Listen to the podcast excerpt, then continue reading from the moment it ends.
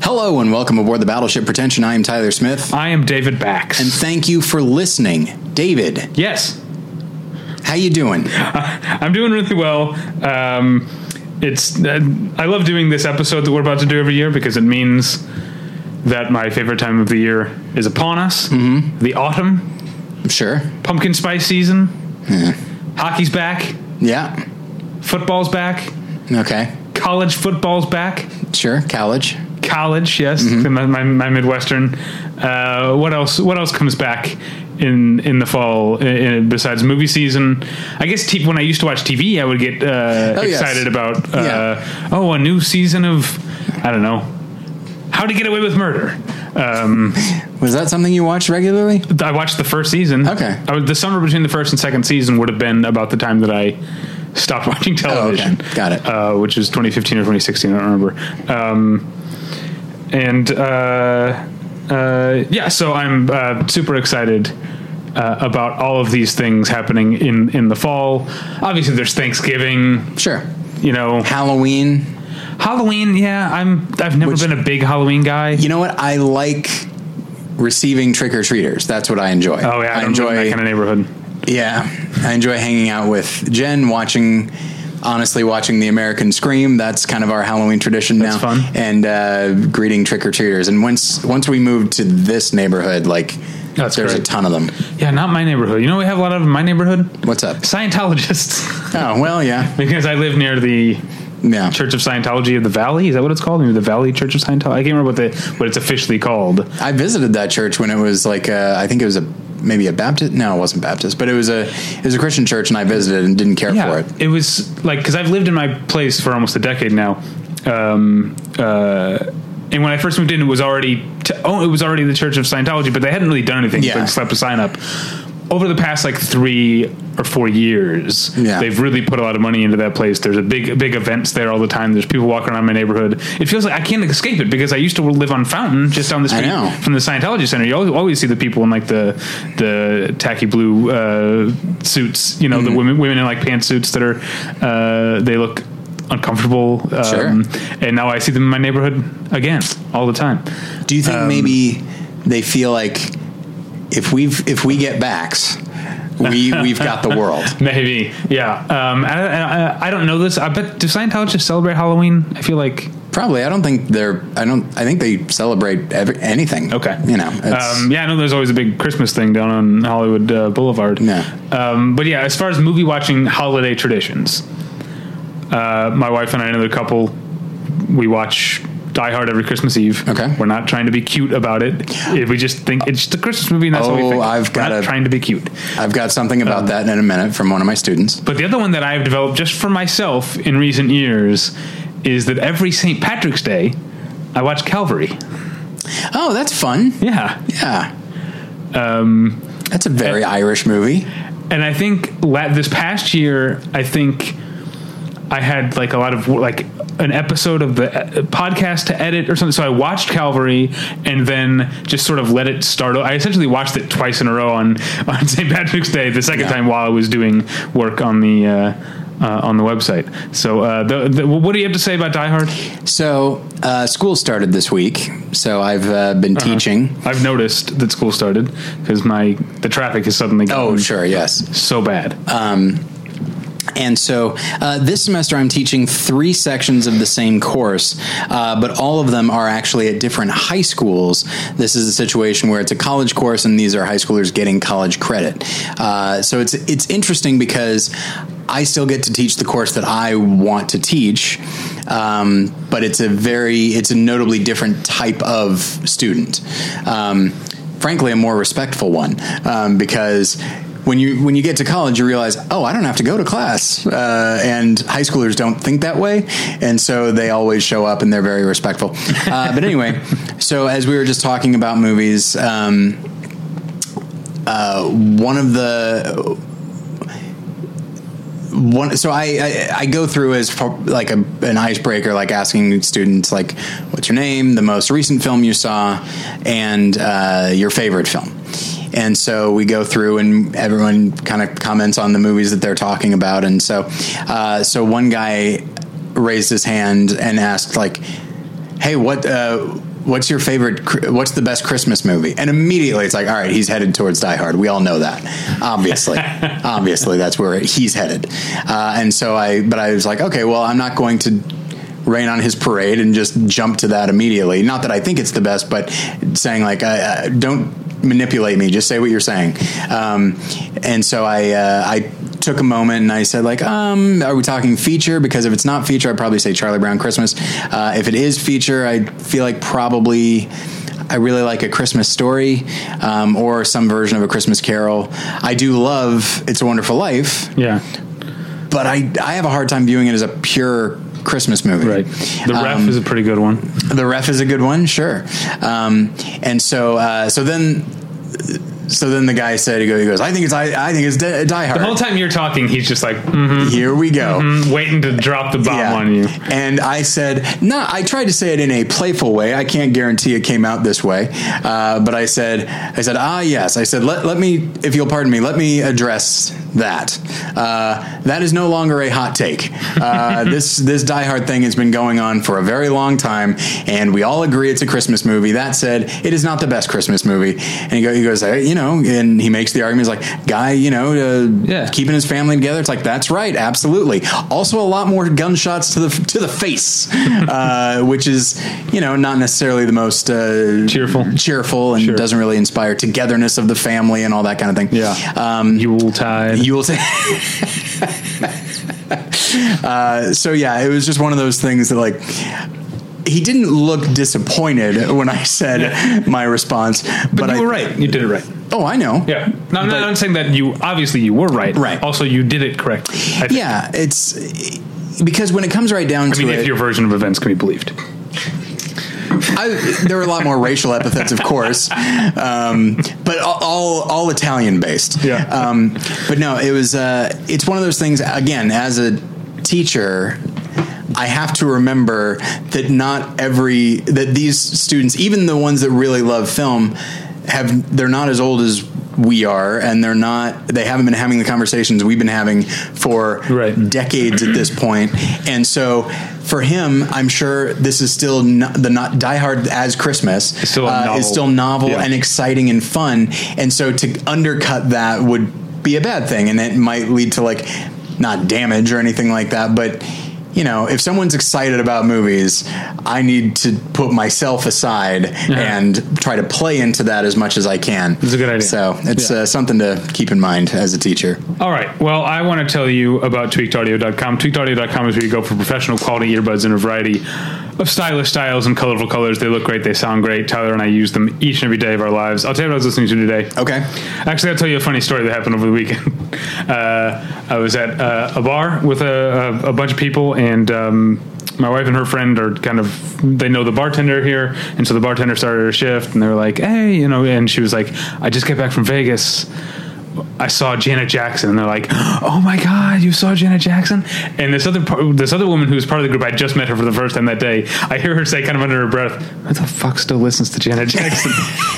and I la- and so I ended up talking to her. I was like, "You don't listen to anything from the '90s anymore," and she was like, "Ah, "I like the Cranberries," and so I've been listening to the Cranberries, Sure. specifically Dreams, because it's. Uh, uh, you know, you, you recently convinced me to make a top 100 movies of all time list. Damn right. I should make a top 100 songs of all time list. That's 'Cause I'm hard. That's pretty hard to sure do. Dreams by the Cranberries would would make the cut. Here's uh, a situation. I was driving the other day, and I have been using Pandora more, uh, and so I was in the mood for the '90s, and so I just typed in Weezer. So I've got my Weezer channel, um, Okay. and uh, so of course they don't just play Weezer; they play other things from that era and uh, in that genre. Um, I didn't say I was in the mood for anything challenging. I was feeling nostalgic. I know. I'm just remi- between talking about Christmas and talking about Weezer. I'm reminded of the SNL sketch from this past Oh, that's Christmas. right. That's right. And I was gonna do the what's her name, Cecily. I never remember her last name. I don't remember strong. Cecily Strong. Yeah. The line. Uh, you know, I always liked Yellow Card. it's a very funny line. From that. and so you know the songs would come up and they'd be and i would be familiar with most of them uh, but then every once in a while something would come up from a band that i was not Mm-hmm. into in the 90s and then i realized oh i really like this song and uh, th- come to find out, it's like it was like a number one hit at the time, and I'm twenty something years too late. Yeah, yeah. But uh, I was only vaguely aware of Oasis at the time. Um, obviously, like their bigger hits, except this one, which was maybe one of their like three biggest hits, which was uh, "Don't Look Back in Anger."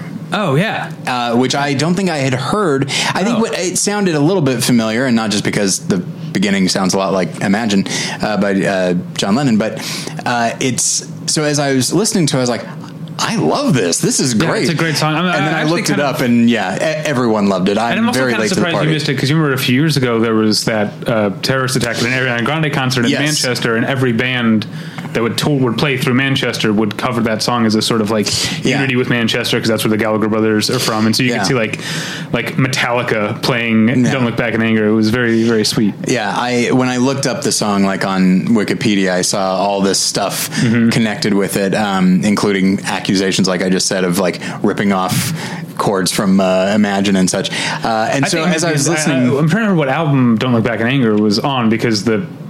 it- I feel like Oasis and Oasis being accused of ripping off the Beatles are exactly the same amount of years old.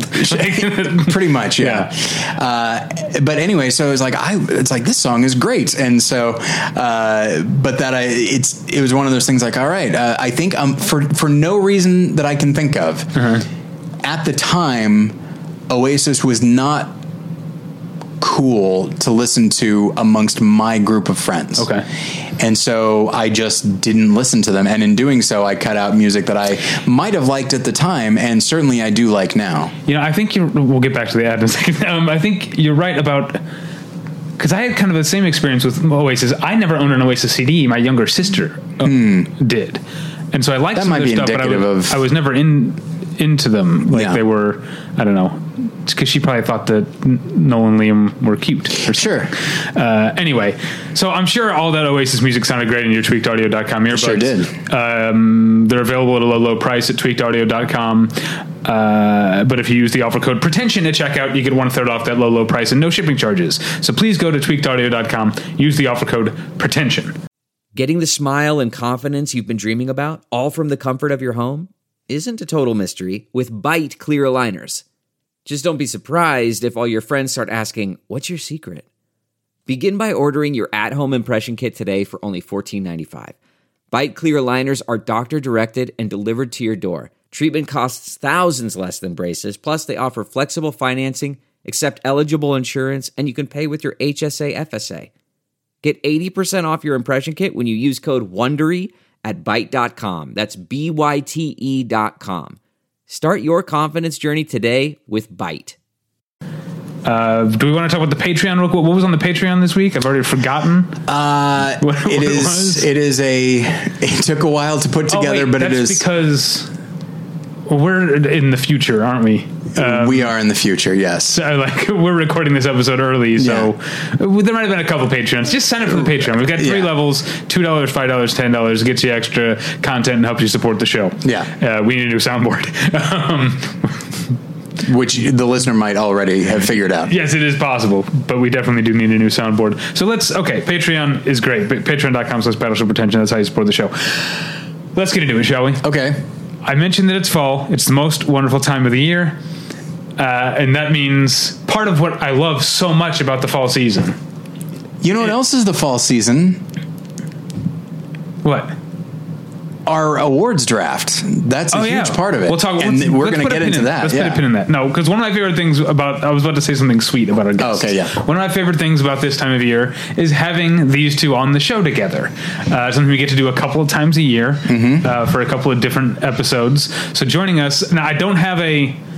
A cue card here, like I normally get, but uh, joining us, Battleship Retention Editor at Large, Scott and I, You don't have to just toss that one off. You like really built up her, and then you're just kind of like, oh, and by the way, because you've been on the show, yeah, it's like true. every other week. In fact, Yeah. I'm actually going to be asking you uh, when we stop recording uh, if, you, if you're free coming up. Let's camp out in the corner here. And then I don't know. I, I, I've forgotten everything about the name of your job. It has to do with variety. It doesn't matter. I'm not defined by my job. Uh, you're also not defined by your relationship or lack thereof of our other, to, to our other guest Lack here. thereof. What do you know? your your title, but complete lack of meaningful relationship. Anyway, it's Julie Sesnovich. Hello. Welcome back, both of you, Thank you. Hello. particularly Julie, Yeah. because it's been longer. Yeah. I think. Uh, and We're Probably. gonna, we're gonna- yeah, because you haven't been on since TCM. Yeah. And you were on. uh, For something. Some bullshit. Oh yeah, we talked about how movies don't matter. Uh, yeah, that's and right. you were on with the, when we did the El Desencanto uh, episode Yeah. that uh, Tyler wasn't on. I was almost going to say, weren't you? I almost did that thing of like a thing we've talked about. I assumed already happened, and I was like, weren't you on that episode we did about movies that take place in hotels? And I realized we didn't haven't do done that, that. one. Yeah. we did the cruise ship one with Matt Right. Patterson. You still got to do the hotel Weren't you one. on like a best of the year so far? too? yeah, did that. Oh yeah, yeah. So yeah, the listener is, si- is sick of you. Yeah. Again, I'm going I'll to ask just you if you're leave. free coming up. Um, all right. Um, so we're going to do the fall movie preview. Now, normally, I um, use the Entertainment Weekly fall movie preview as, Yeah. as a guide. But Entertainment Weekly is now Entertainment Monk- Monthly, although it's still called Entertainment Weekly, and they seem to have just skipped the fall movie preview. I Uh, could see them because I think they're putting uh, issues out in the middle of the month, so I could see them doing it in a mid-September Maybe, yeah, we'll see. scenario. But I would think they would at least have a fall movie preview up on their s- website, That's true. which they don't. They do not. Um, so, uh, yeah, who knows wh- wh- how that's going? I, I will say, check a, a status update two months into Entertainment Monthly because I was really bem- bemoaning it at the time, and I still do feel like I've lost something there. I will say I'm getting a lot more comic books read on the bus, and now that I don't have a full issue of Entertainment Weekly to get through, uh, you know, I don't. Uh, now that I'm not reading, you know, three rounds with Marin Morris or whatever things that I don't care about but would have absolutely read if they were there. Now I'm reading uh, more comic books. I just uh, uh, read this uh, the first all the issues that exist so far of this IDW series called The Highest House. Uh, written by Mike Carey. Uh, How high is this house? uh, it's the highest in the land Oh. Yeah, uh, anyway, it's it's uh, it has. It it reminds me of Game of Thrones, the books, uh, in that it's like takes place in kind of a fantasy world, but is and there is magic, but it's m- also it's way more interested in like medieval politics and the medieval economy and stuff like that. The stuff that I uh, really love about the Game of Thrones books. Anyway, so that's just uh, what I've been reading. The All right. highest house. Anyway. Oh wait! Speaking of comics, Tyler, because you, I know you don't read comics anymore. No. but you were an X Men guy at one point. I was. Have you heard about this House of X, Powers of X double miniseries? No. It's one writer, two six issue series that they're releasing in the recommended reading order. So you're supposed to read, like, it's, one's called Powers of X, one's called House of, House Oh, of okay. X. You're supposed to read like Powers of X1, House of X1, then House of X2, then Powers of X. Ugh, like, this is exhausting. But it gives you a guide to how, what, and they come out in that order, so it doesn't really. Uh, anyway, it's so great. It's after years What's of, so great about it? I was about to, if you'd let me finish. After so many years, I think of, and I still read X Men somewhat regularly, but of kind of treading water and recycling Sure. similar X Men plots that actually figured out something new to do. I think, um, and I, yeah, I bet, uh, I bet you wouldn't have been pred- able to predict a twelve issue mega arc X Men story in which front and center is third liner X Men character Moira McTaggart. Moira Oh, McTaggart boy. is like the whole crux of this thing. uh, building something around her is both surprising and not. Um, she has been a very interesting peripheral character in the world of X Men. Yeah. And I would say, given how long X Men has been running, I'm not surprised because it's kind of her turn. Uh, and she is Yeah. herself not a mutant, right? Ah. Ah. She is. Aha. It, it, it turns out It turns out. this whole time. Wow. someone told me that either the house or the power one, one of them's supposed to be of ten, not of X. Could be. Right? It- you wouldn't know. It absolutely could be. this is why I, I got out of comics because this is exhausting, like I said. confusing. Oh, actually, that makes sense. Right? The powers one would be powers of ten because it takes place in uh, like four time periods, like year zero, one, ten, or is it one, ten, one hundred, and one thousand, whatever, uh, jeez. in the future. Um, yeah, it's really great. Anyway, we are so far off track. The point is, I Movies. don't I don't mind the entertainment monthly thing, and let's talk about some movies. So let's start with it's uh, this episode is okay. Well, I, I'm not sure what date you're starting at. I've got I, me- I thought I'd mentioned September 6th, even though that's already Yeah. happened by the time this came out. Yeah. uh, which the only thing I wrote down is it chapter two. Yeah. I don't care very much about it chapter two because I thought it chapter one was real streaky. It had some good parts, and then it had a lot of dead. dead I didn't see it I chapter think- one, but I'm interested in it chapter two because, as we discussed off mic recently, I don't care about movies about kids, and so as soon as they announced this, I was like, "All right, they got adults in this." I'm gonna, I- I'm gonna call you on the cover to defend yourself here. There's nothing really to What if defend. No, the kids? but What if there's the been- kids are coming of age? I, I just Oh, feel God, like no. I just feel What if like they're being chased by a murderous clown? No, no. Okay. They're starting to learn there's some been lessons. a couple of things off mic that have come up with you, Scott, recently, which is like I don't like movies about X or ten, uh, Right. nice. uh, or, or I think there was a thing you don't like plays about families that have secrets. No, I told you we broke that curse. We have Right. broken that through that a little bit. And Yeah. I don't. I think. And I guess what I'm trying, my argument here is that Yeah. I'm more pure a cinephile than you are. Okay. Because I don't think there's any type of movie I could say that about. Like, I, I, I'm- there is no type of movie or, Well, or, or Even genre celebrity or field- documentaries. Uh, I still see them. That's right. the thing. I still see movies about kids. I just don't like Well, is prioritize it is it them. more that it takes takes more to get you there? takes more to get me like there. if it's a, an actor you like or a director you like. like I'm in a real French New Wave kick, and even then they make a lot of movies about kids. I'm just like, I'll get to those later, and I'll get Yeah. to them, but they're just not as I mean, you're never going to see half of the Iranian New Wave movies uh, if you're avoiding movies about kids because that was how they got away with everything. Oh, yeah? With- with- you know, uh, they got away with censorship by being like, "This is about kids. It's not about the government or society or whatever. It's about a little girl in a white balloon." Um, I'm not going to say that white I am balloon. I on- think made my top 100 anyway. Well, I guess we'll find out soon. Yeah. Or not, or years uh, from now. Um, I'm reluctant to say that I agree with Scott. I don't think I do, but I kind of sort of see where you're coming from. Specific, like- specifically about the kids thing, or just being able to say like, you know what, movies about blank aren't for me. Oh well, uh, not necessarily that, but like it, kids, like I definitely know that for me, if the kid, if a kid of a certain age, and putting aside like the coming of age, that's a story. That's a story thing.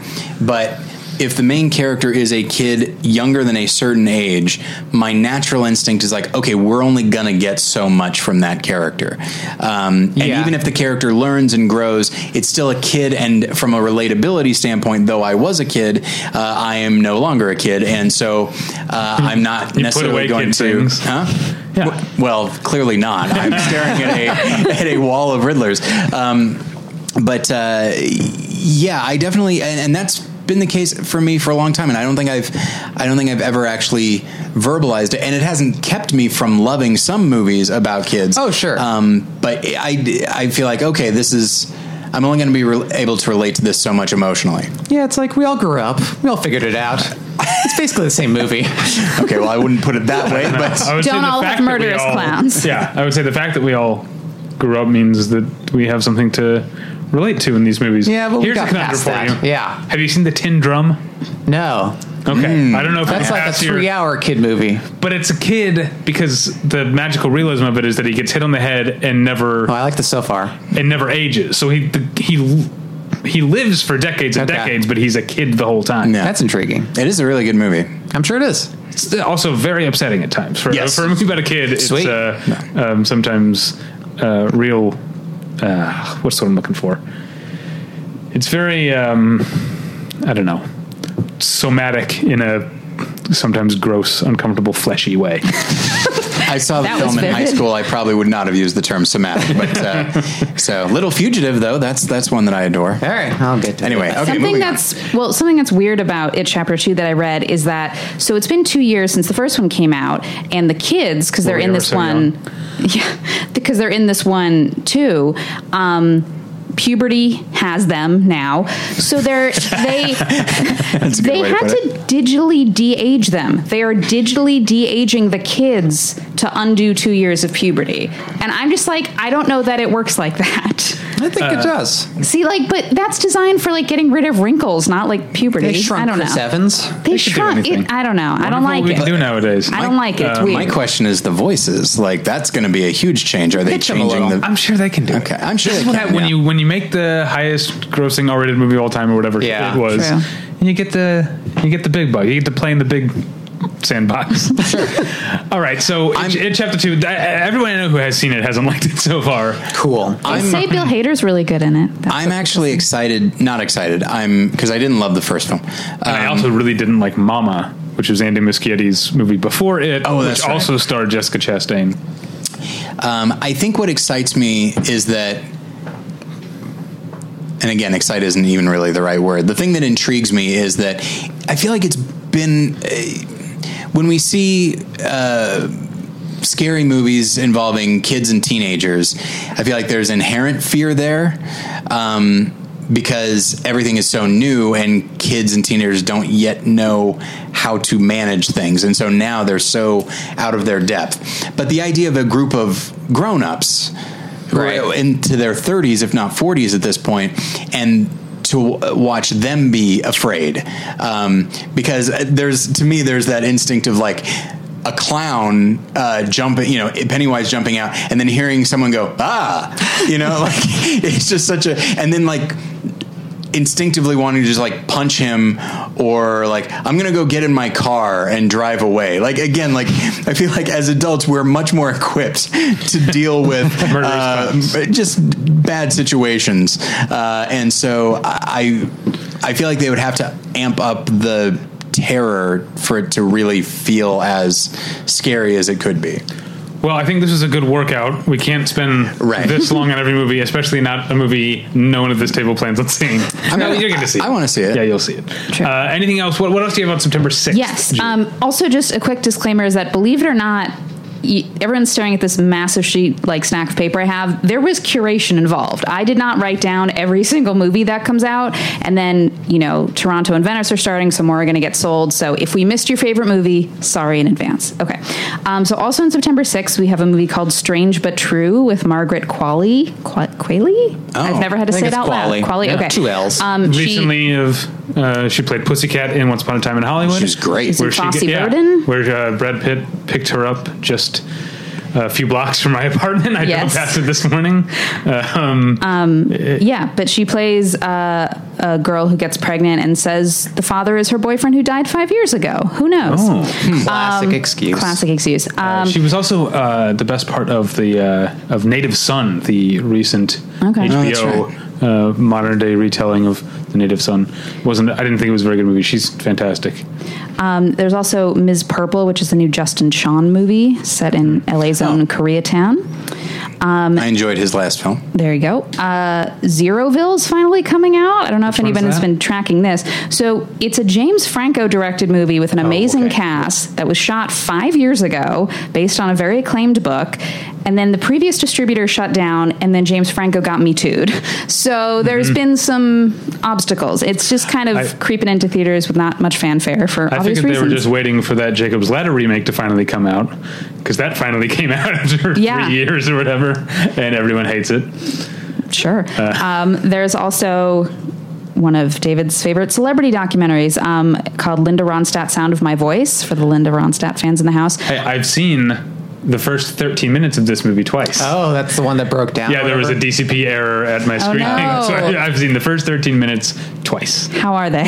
Not great, but I'm not Okay. going to judge a movie on its first 13 minutes. It is directed by those two guys Mm-hmm. whose names I can't remember right now Rob Epstein, Jeffrey Friedman. yeah, it, there's a Jeffrey Epstein in there somewhere. Yeah, but it's not. it's not Jeffrey- yeah. yeah. So, anyway. But yeah, that's what I have for September 6th. September 13th, uh, we've got, well, uh, on the list of movies that I've seen, uh, there's one, uh, Monos, um, which I've already Hands of forgotten. Fate. Uh, no, I'm specifically not saying it that way. Ah, that's Oh, the Hones of Fate.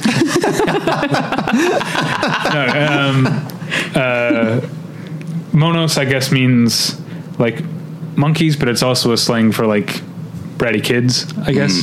And Monos is a movie that in which uh, it's about child soldiers in some sort of alternate reality or maybe near future uh, unexplained uh, war where they've kidnapped an American doctor played by Julianne Nicholson. Um, and uh, it's pretty interesting. It's it's uh, it's a, it's an interesting uh, experiment in that it never explains anything about what the war is or where these kids came from, even what country they're in. It doesn't. re- As I described it on the movie journal, it's basically the whole movie is basically just a long second act. There's no build up. There's no ending to it. It just sort of is about uh, them traveling across uh, the countryside in the midst of a war where all the soldiers are children, except for a few sergeants who show up every once in a while to boss them around and yell at them. Um, and then this doctor that they're transporting across the countryside. And uh, yeah, it's interesting. A lot of beautiful cinematography. All right. So that's Monos. And then we've got The Goldfinch, which is one of the. Uh, Mm-hmm. Yes. Uh, f- future, this had Oscar buzz. Uh, It completely podcast, is. we uh, were material. we were talking about this the other day. We were wondering has any movie that like became a thing, became an Oscar thing, come out in September? I know, right? Because I think September is where they put the things that they had high hopes for that just didn't quite shake out. But now they're priming the pump. They're getting the audiences ready for hey, True. it's the time of year. It's like By showing them a trailer that makes no sense. I've seen this thing like three times. Yeah. I don't understand it. yeah, Yeah. It's, it's the one thing that's conveyed is like there is something going on here. Well, And it's I very Somebody important. sure wrote a book Yeah. about this. I did read the book. So I I didn't love the book. Here's my spicy literature take. Um, it's really long, as I'm sure you know. It's over 700 pages, and I think somewhere in there is a good 300 page book. How about a two-hour movie? Yeah, but this is what I'm saying is that so much of it is like it doesn't advance the plot, which is fine, but it also doesn't add character. It doesn't add ambiance. There's so much that like when I finished the book, I was like, I don't understand why this book is as long as it is. So I think it could actually be easily condensed. Like that's not Hmm. okay. the concern I have at all. Because I was going Um, to say, why are they not making a miniseries? What is this, the 90s? yeah, I just They made a two and a half hour movie instead, shot by Roger Deakins. So that's and it's something. it's uh, directed by John Crowley, who directed Brooklyn. and it's um, Luke Wilson's return to respectability. yeah, it's I. Wait, where was he? Exactly. But Exactly. I, the cast is really great, not only in that it's actors that I like, but also having read the book, I feel like everyone is very well cast. Um, I know they had like a lot of money on this one, so they could kind of do whatever they wanted. So who knows? I think it could be good. to All right, speak um, to uh, the Oscar thing, so um, one of my lectures uh, for the class that I was teaching in July had to do with uh, publicity and release dates, um, and then like if you wanted to go the prestige route versus like the mainstream uh, thing. Uh, so I looked up the best pictures from 2008 to 2017 and like when they were released so like shape of water is december moonlight moonlight is october spotlight is november birdman is october 12 years a slave is november argo is october the artist is october the king's speech is september the hurt locker is june Mm-hmm. remember that. and slumdog millionaire is august 30th I think you're wrong about the King's Speech. I think you might be checking Um, that's the. that's a, a, a specific uh, release date. I think it was like the U.S. release date or something like That's that. probably even the TIFF date because I remember seeing that on Christmas Day. and There's Yeah. no way it would have been in theaters Yeah. if it came out in September. I don't know. unless it was 2010, I might have re-released still done in that theaters thing. for Oscar purposes. Ah. I'm finding out how wrong you are. Well, I will point out that, uh, Scott, your Luke Wil- Wilson uh, uh, dig there. reminds Wasn't a me dig. I'm that excited to see him back. I Yeah, like but it Luke reminds me Wilson. that you were not a fan of Brad's status, which I Uh, liked. Yeah, but even that was three years ago. And if Brad's status is like his respectable turn, low yeah, Oh, sorry. Uh, profile.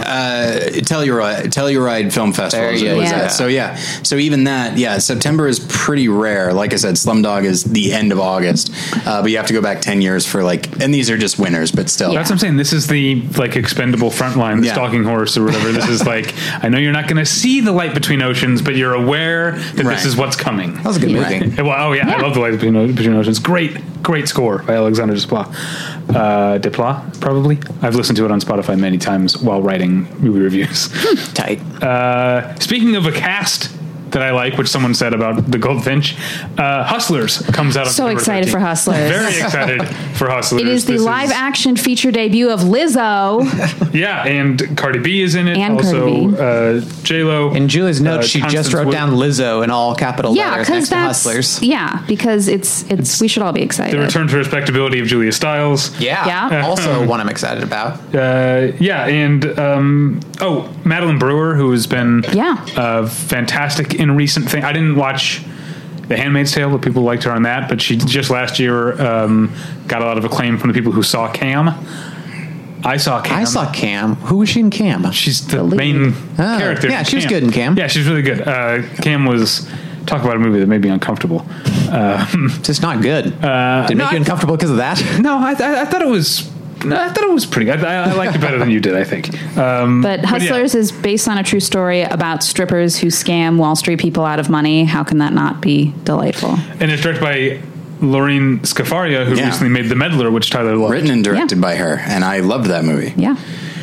So, anything else for the thirteenth of September? Yes, there is another movie that you and I saw together, which is The Weekend, Oh, which that's we right. saw at AFI Fest. Stella Um, Meggie. Stella Maggie, um, Sashir Zameda is the star of it, and I feel like she got a raw deal on S- a raw deal on SNL because she's great. She's great in the movie. I've seen her do stand up now, and she's really funny. And I think SNL just didn't know what to do with her.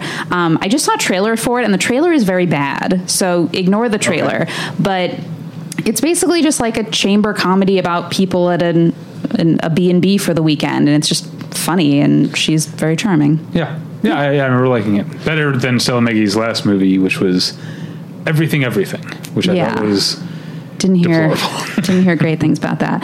Um, we're also getting a sequel to Super Size Me, if that's, Oh, that's something you right. wanted. Um, another uh, Me Too situation. Uh, it Yeah. was originally going to be released through YouTube Red, and then he got Me Too'd, and then it wasn't. Um, he. Not that this makes any difference, but f- just footnote: he self me too. Yeah. he got out in front of it. he did. That makes it sound like he like got sounds handsy really- with himself. yeah, I was like, guys, I have to come out. So, like a Louis C.K. situation. like, Um, no, uh, yeah, it doesn't seem to have really. I don't know. It doesn't seem to have done anything either way. I, mean, think nobody his cared career's- about him already. Yeah, that's true. right. Yeah. Kept on not I caring. remember one of the earliest press screenings I ever went to was for Morgan Spurlock's "The Greatest Movie Ever Sold." Oh, that's It's a right. movie- A documentary about product placement, funded entirely by product. Right. placement. That's because everything has to have a little gimmick with him. And so it was at the on the Sony lot, and we came out of the screening. They handed us like all the critics got. Uh, what like a bottle of like Palm Wonderful and like all these like Right. all this swag and I was like, oh, this being a critic thing is fucking great. Uh, I, that was the first Ruined and you last for bottle life. of Palm Wonderful that I got. And coming now out of you the think press it's screen. a perk when they have candy to get the theaters. I know because they're cutting back. They're cutting back all over austerity town. measures all over town. Used to be All over town. lousy with candy at the screenings. Now nothing. Now I guess you can still get a scoop of goldfish at the sunset screening if you want. But I Sir, never do because I. Scoop up the stalest, dirtiest and I'll- goldfish you've that's ever also seen. because they have a little spoon there, but I'm convinced someone has just walked by and grabbed a handful. Oh, so I, I of won't, course they have. Let me I won't suggest eat this because I've been to that theater, uh, that screening room. Pardon me. And so I just take the spoon and then I just put it right in my mouth. There you That go. reminds me of the. Um, uh, I love getting super specific about screening rooms, especially because it's it's coming up on award screening Right. season. So there's certain screening rooms that don't really get a lot of play the rest of the year. The uh, Arenas screening room, which I generally try to avoid because it has like three parking spots. That's the one on Barham. yeah, I've never been because you told me there's no parking. Yeah, it- you have to get there early, or else you Right. just yeah. Um, but I remember August Osage County, they had uh, like a, a bowl of uh, of M and M's, and they had little bowls for you to like scoop it into. And so I get there, my wife and I are there. We're, I'm like, I've the movie hasn't even started yet, and I've finished my whole bowl of M and M's. And so I go, I'm gonna get some more M and M's, and I realize the movie's about to start, and I like start pouring, and I realize how loud the like all these M and M's being poured into this bowl is, and then I walk in just as the movie's starting, like everyone is like, looking. um, and then we watched August Osage County, so the M and M's were good. Uh, what else happened on the thirteenth? We have something called the Sound of Silence, where Peter Sarsgaard like tests the sound in houses. I don't really get it anyway. Um, Cracked Up is a documentary about Daryl Hammond's mental health issues, if that was Interesting. something you wondered about. I didn't know about that. Um, also, since we mentioned Oasis earlier, there's a documentary coming about coming out about Liam Gallagher called "As It Was," which is a very music documentary title. Um, Larry Fessenden is a horror director that's Mm-hmm. Oh, coming out yeah. with a movie called "Depraved," which is Frankensteiny in nature. Yeah, I was. If I didn't have Tiff coming up, I was going to ask for a screener for that because it sounds really interesting. But uh, hey, if either of you guys want us to review it, It, um, it's also a movie called "Freaks," which is an apocalyptic thriller with Emil Hirsch and Bruce Dern. Oh, that's right. Yeah. I, Uh, the few people I've known who have seen it have liked it. yeah. Uh, they there was they screened it at Comic Con this year. I didn't go. There was it used to be all kinds of movies would have screenings at Comic Con. I saw Snowden at Comic Con, if you can believe it. Wild. Um, but uh, this was like the only one this year, and I didn't uh, didn't make it there. But uh, it's supposed to be all right. Yeah. Um, there's also one called Can You Keep a Secret, where a woman is on a plane that she thinks is about to crash. Shows she spills all her life secrets to a guy sitting next to her. And wouldn't you believe it? He works at her company and they don't crash. So it gets awkward. I don't know. Um, and uh, I think that's it. Al- although I do have a midweek release for some reason. September 16th is Three from Hell, which is a sequel to The Devil's Rejects. New Rob Zombie. Hmm. Yeah. Rob Zombie, I, I know uh, three of the four people at the ta- this table know this. Rob Zombie has directed more movies than you think he has. Yeah. it was. Uh, But it we was a- nailed that round at trivia. yeah, Yeah. it was a trivia, a bar trivia question where the final round was name like 10 movies that Rob Zombie has directed. And we're- and it's like, but we did it. Yeah. But yeah, he's made a bunch. I don't think I, I didn't. Okay, so he made two Halloweens, House of a Thousand Corpses, Devil's Rejects, Lords of S- Mm-hmm. Lords of Salem. is that of what it is? Salem, Um, I think that's it for me. The one, um, now I'm wondering what it was called. yeah. I But don't we know. got it at the time. you had this cornered. Is it called like 30? Oh, yes. Yeah. Yeah. there's one that's a number. Yeah, Yeah. there's 30. Uh, co-produced by Eric Thirteen. Oh yeah, yeah, yeah. Uh, Yeah. friend of friend of the show. Yeah, we uh, yeah we we we got a bunch of them. I can't remember what they all were now, but uh, we we did it. All right, so on to the twentieth. Um, include. I'll start with the one I've seen. Where's my Roy Cohn? I hated it. You can hear me talk about it in the movie journal. Also coming out that day, uh, apparently in theaters. I still can't wrap my head around it, but the Downton Abbey movie, is Sure, why Okay. not? theatrical release. The thing that you have to understand about the Downton Abbey movie, I was surprised to read about this. Its Fandango pre-sales are higher than Once Upon a Time in Hollywood. This movie is gonna make bank. Wow. yeah, people are gonna come out for it. I don't know. Yeah, what I to guess so. tell you. I'm. Uh, I'll find something else to do that weekend, like maybe go see Ad Astra, which is the movie Yeah. coming out this Yeah. weekend, that weekend that I'm really excited for.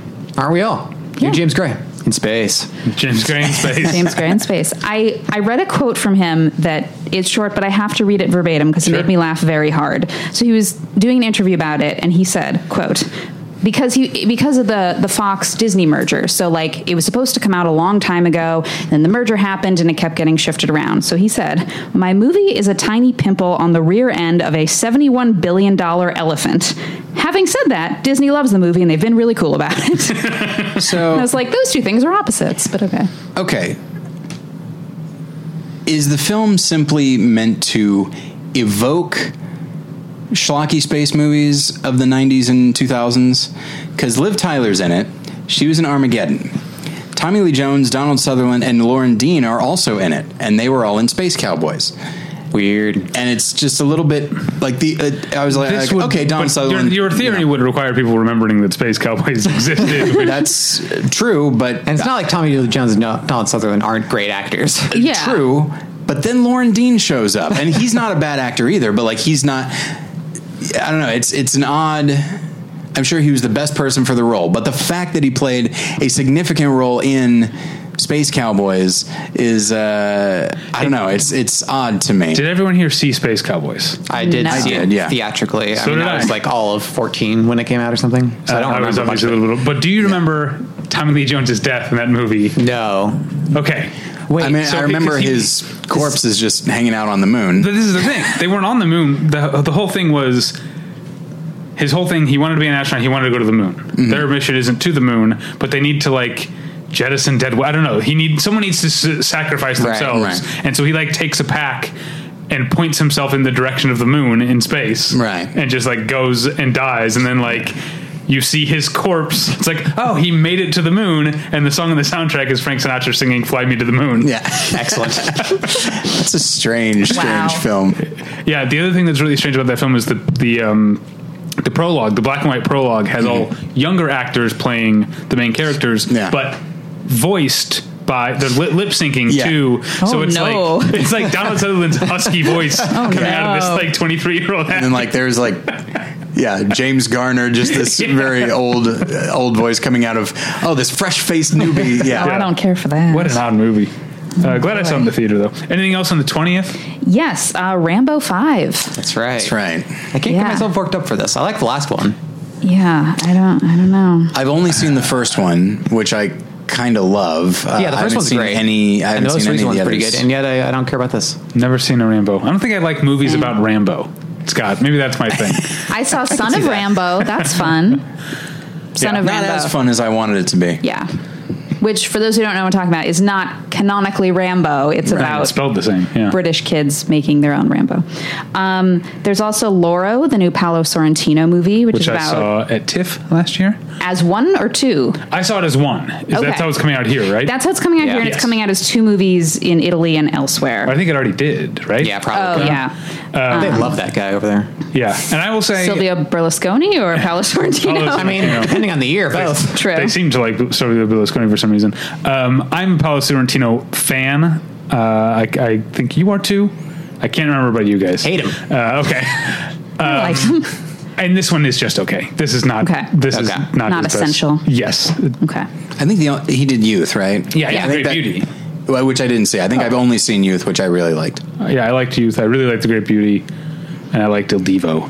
I never saw the other his first English language movie. This must be the place with the goth Oh, yeah. Sean Penn. Oh, yeah. First that movie existed. Yeah, I never saw everybody that one. does. Um, All right. We also have Corporate Animals, which is directed by Patrick Bryce, who directed The Overnight.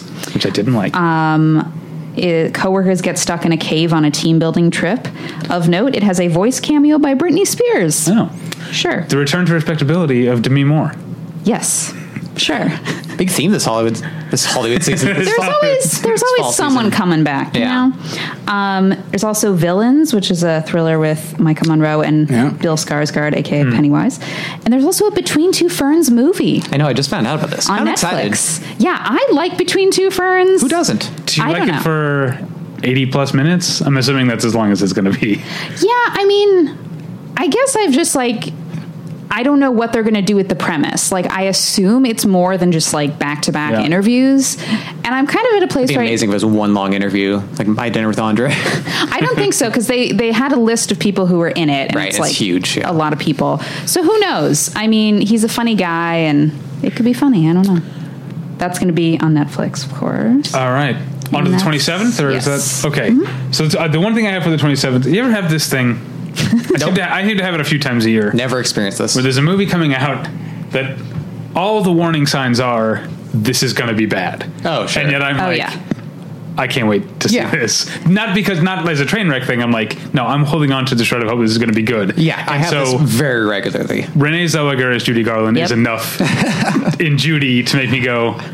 I hope this is good. I'm very concerned. Probably not. It's directed by don't- Rupert Gould, who made True Story, which was a crock of shit, ironically. True. Was that the one with James Franco? James Franco and Jonah Hill. Jonah Hill. and, yeah, that was uh, a very good movie. uh, who's uh, uh, oh who is his wife? Who's Jonah Hill's wife in that? I think it's uh, what's her name? Someone way too hot for him, as usual. No, from uh, Rogue One, um, Felicity Jones. Felicity Jones. yep, I was right. The uh, but like Felicity, yeah, Felicity Jones, the good actors who can't seem to pick a good movie. Yeah. Um, is- Including Rogue One. what's that? Including Rogue One. Oh, I like Rogue One. know. It is But a good movie, but she's not. I don't think that She doesn't Yeah. have much to do in it. But like, um, but, oh, I guess I'm getting ahead of myself because I'm. She's got another movie coming out this fall that I actually am looking forward to. Uh, but yeah, Junie probably going to be bad. Uh, It Yeah. can't be, but I I really want it to be good. Yeah. I don't know. Every once Thumbs in a up. while this happens. I liked I Tanya was the one that I was like I'm really looking forward to this. It's probably gonna be bad, and I liked it. It comes out. Uh, Judy comes out the weekend. My mom's coming to town, and I uh, have high hopes for passing the time. Yep. All right, what else do you have on the 27th? Um, we have Abominable, which is an animated movie about the abominable snowman. Cute. Um, we have The Laundromat, new Steven Soderbergh. Oh. So that so there's a bunch of Netflix dates on here, which I should just give the disclaimer that this year Netflix is like pretending like they give a shit about theatrical windows. It's a very convincing act because they have ten different films coming out with. Uh, theatrical exclusive windows. So for all of these, I wrote down the date they're coming out theatrically as well as Netflix. Okay. So this one comes onto Netflix September 27th, comes on Netflix October 18th. So theater September 27th. Listen to this cast. For the It's quite a laundromat? cast. Yeah, like Yeah. I mean, obviously, like all right, Meryl Streep, Gary Oldman, Sharon Stone, who cares? uh, and then like like David Schwimmer, uh, James Cromwell, Antonio Banderas, Robert Patrick, Will Forte, Jeffrey Wright, Chris Parnell. I mean, it just it keeps going, and it's like really great, reliable actors. Like Soderbergh can get anybody. Lots of I- I returns guess to that's true, respectability yeah. there. It's it's funny too because he um, Steven Soderbergh is like the perfect filmmaker for Netflix because he's been very upfront about the fact that he doesn't care if anybody sees his movies as long as he gets to make them. So this is perfect for him. But th- when this was reported on first, it was like this is just about the Panama Papers scandal. But then now that the trailer's coming out and stuff, it's like a wacky comedy. Oh, cool. It it's definitely- like The Informant tonally, I think. Yeah, and it definitely the the fraud element, and just even just looking at the photos and like the way the characters are dressed, and just Yeah. the look of the movie, it just almost has. I know it's going to be bigger than this and more involved, but like almost dirty rotten scoundrels esque, Yeah. almost almost farcical in a way. Yeah. Again, that's just based on knowing a little bit of the story and then just looking at the way the characters Yeah, look. I think in the trailer they're like breaking the third wall, and there's like all kinds Fourth of wall. stuff. What did I say? Third wall, They don't take it as far as the Yeah, fourth. they're not going that right? Yeah. off the rails. Yeah. Um, so yeah, laundromat. Very excited. Going to Okay. be good. Um, we also have Sister Amy, which is about uh, 1920s LA evangelist Amy Semple McPherson. Amy McPherson, yeah. Yeah, she this, is a- this was at Sundance this year. I, I didn't see it. yeah, she founded a megachurch that's still Yeah. here in LA, but they it's like not quite a true story, but they like use the true story of her life as a jumping off point for a wacky caper. So that seems to be because there is a theme. whole like thing with her where she was kidnapped or maybe ran away for a while and Yeah. it disappeared and came back and said she was kidnapped. Some people would say no, she was like off with her lover or something. It's Right. a uh, yes. it- once you start to get into Los Angeles specific history, um, you start to read a lot about. That's how I found out about Sister Amy Right. Semple McPherson. Is she's very tied to the sort of boom of Los Angeles, um, being this sort of celebrity religious figure. Uh, I, I was really interested in the movie and then didn't really hear anything about it after Sundance, but it's coming out. There's a lot of 27. movies at festivals that play that way though. Like when they're stacked, when the festivals like Sundance are so busy that like Yeah. good movies can easily play and go unnoticed. So Yeah. you never know. Yeah. All right. Um, there's also the death of Dick Long. Speaking of Sundance, I saw this one at Sundance. Oh, you did? How was it? Uh, it's great. It definitely. I mean, it's a dark comedy. It- Yeah. It's. Uh, I mean, it's probably both the funniest and saddest movie that I saw at Sundance Okay. this year. Uh, uh, it's about basically a group of friends who are in a band, but really they're just a bunch of drunks who hang out at one one of their friends' garage and fuck around on the guitar, and then they have a wild night of drugs and, and and alcohol, and one of the members of the band, Dick Long, ends up dead the next morning, and the other two members uh, of the band decide to try to cover up their involvement, and um, uh, if you like movies about idiots, I do like movies about idiots. yeah, that's I tend that's not what to. This, oh man, uh, that's that's what this is. Um, they uh, hmm, uh, I'm trying to think. Of, yeah, there's a there's a part where they're cleaning blood out of their car to to, uh, and they're referencing Pulp Fiction. Like, who's that guy who played the wolf? Anthony Kiedis. Yeah. I, yeah, and yet, but the, then the movie goes on to also be very, very sad about uh, uh, it's sort of a. Uh, uh, I'll, I'll, uh, since the makers or the uh, people promoting Death of Dick Long were too cowardly to quote my review, I'll quote my review. It's an elegy for wasted masculinity. That's what I said in my Okay. review. Right on. Yeah, because it's uh, well, half of the directors of Swiss Army Man. Yeah, one It of the is Daniels. One of the Daniels. It's Daniel Scheinert, who was a- I was actually friends with freshman year of college. Oh. he lived in the dorm with Scott and I, and like you could tell he was a genius. like he was like a double major, and he was in like fifty clubs. He had a real like Oh. um, Max from Rushmore energy, but very sweet guy. So I'm glad to see him uh, out there doing stuff. Um, Does he think he's better than me? unverified. Mm-hmm. Uh, get back to you on that. The movie is Um, also full of, and he talked about this at the when he introduced it at the screening, full of music that these kind of characters would listen to, which means there's a lot of puddle of mud, sure, Nickelback, sure. In there, there's some. Oh yeah, there's when he's like, "You gotta help me clean the blood out of the car," and he calls his friend, and his friend's like, "I can't. I'm at work," and he's like, "Just tell your boss it's an emergency." He's like, "I already said that last week when we went to see Papa Roach." I love it. Um, there's also a new movie from Chris Morris, who directed Four Lions. That's Oh. right. Um, I don't think he made anything in between. I don't think so. Um, but this one has a good cast. It is Anna Kendrick and um, Dan- Danielle Brooks. It has something to do with terrorists overthrowing the government. He seems to love What's it making a called? movie about terrorists. The Day Shall Come. cool name. Yeah. Um, there's also a new uh, Takashi Miike movie, First Love. Spoilers. I saw it last night, Oh, yeah? and you know what, Scott? If you like movies about idiots. Yeah. Oh yeah, this is a movie about a a boxer who has just been informed that he has a terminal brain tumor. Okay. He's walking down the street despondent. He sees a young woman running and screaming in terror away from a man, and so he punches the man and knocks him out, inadvertently foiling a. Uh, plot between a yakuza underling and a corrupt cop to rip off the, the yakuza, which through a series of convoluted events uh, causes a war between the Yakuza, the Chinese mafia, and eventually a whole bunch of fucking cops Mm. that now this boxer and the woman he just saved have to.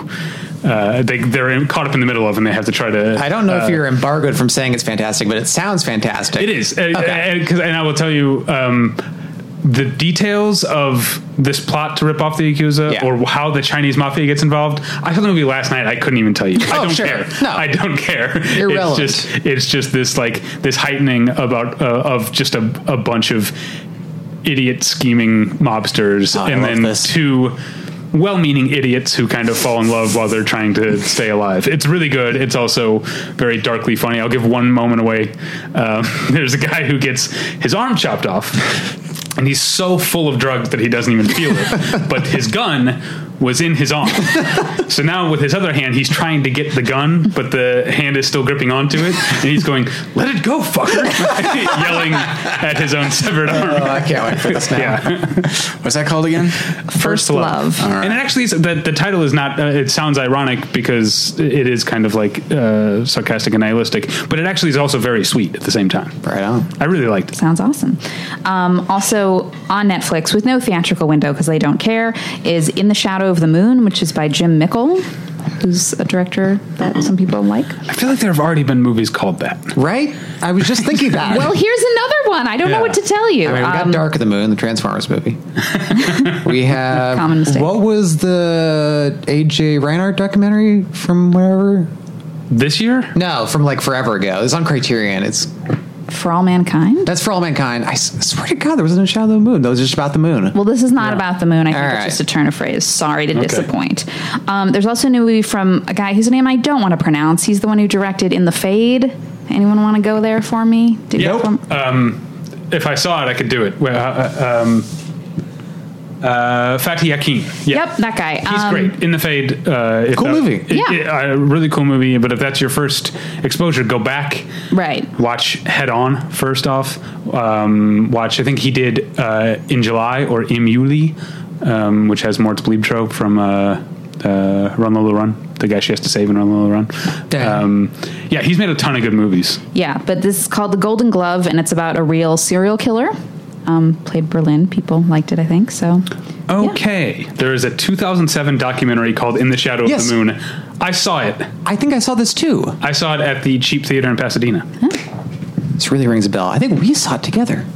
No, I think I just What? saw it. Okay. All right. This was before we got together, so I should probably saw it by myself. like a secret, loser. Secret life. Okay. Um, yeah, that's that, that does it for me for the 27th. Oh, okay. So And we're- for September in and general. For September. Yeah, so moving on to October 4th, the movie that we are all currently missing the press screening of Pain and Glory. the, uh, the, the new Almodovar uh, film in which Antonio Banderas plays essentially Almodovar, right? yeah, so, yeah. it's his eight and a half, basically. Which is exciting enough. People, but people are like Almodovar's back, but he's his last few movies have been really good. Yeah, he never left. He's awesome. Cool, He that's never amazing. left. Yeah.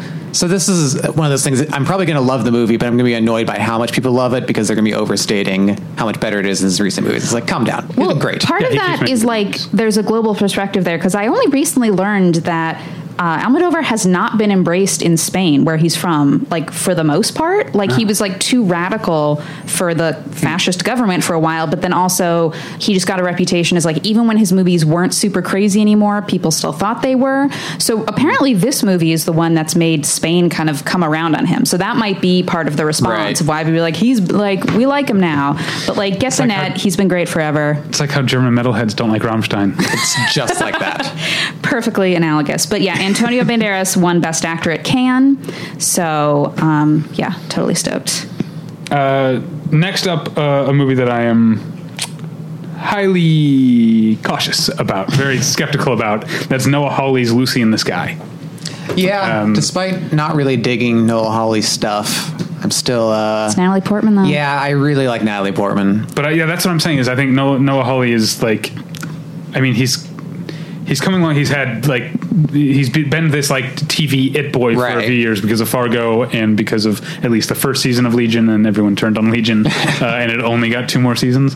Um, uh, and so yeah, him stepping in front of the or stepping behind the camera for a movie feels like. Uh, I don't know. It's it's his big swing, and I hope it turns out well. Right. But I am I am cautious. It's just he's a little too. I have heard that He's they so hot right did now. a lot of reshoots and kind of radically altered it. Um, which even if that could result in a better movie, it doesn't always just because it doesn't feeling kind of disjointed. Yeah. Um, Okay. But again, big Natalie Portman fan, so I'm hoping. Yeah, Yeah. and the real it's based on a true story, and the true story I don't want to spoil here, but it's crazy. It's weird. So I feel like Okay. obviously you can mess anything up and you can make anything good, but like the raw material there is fascinating.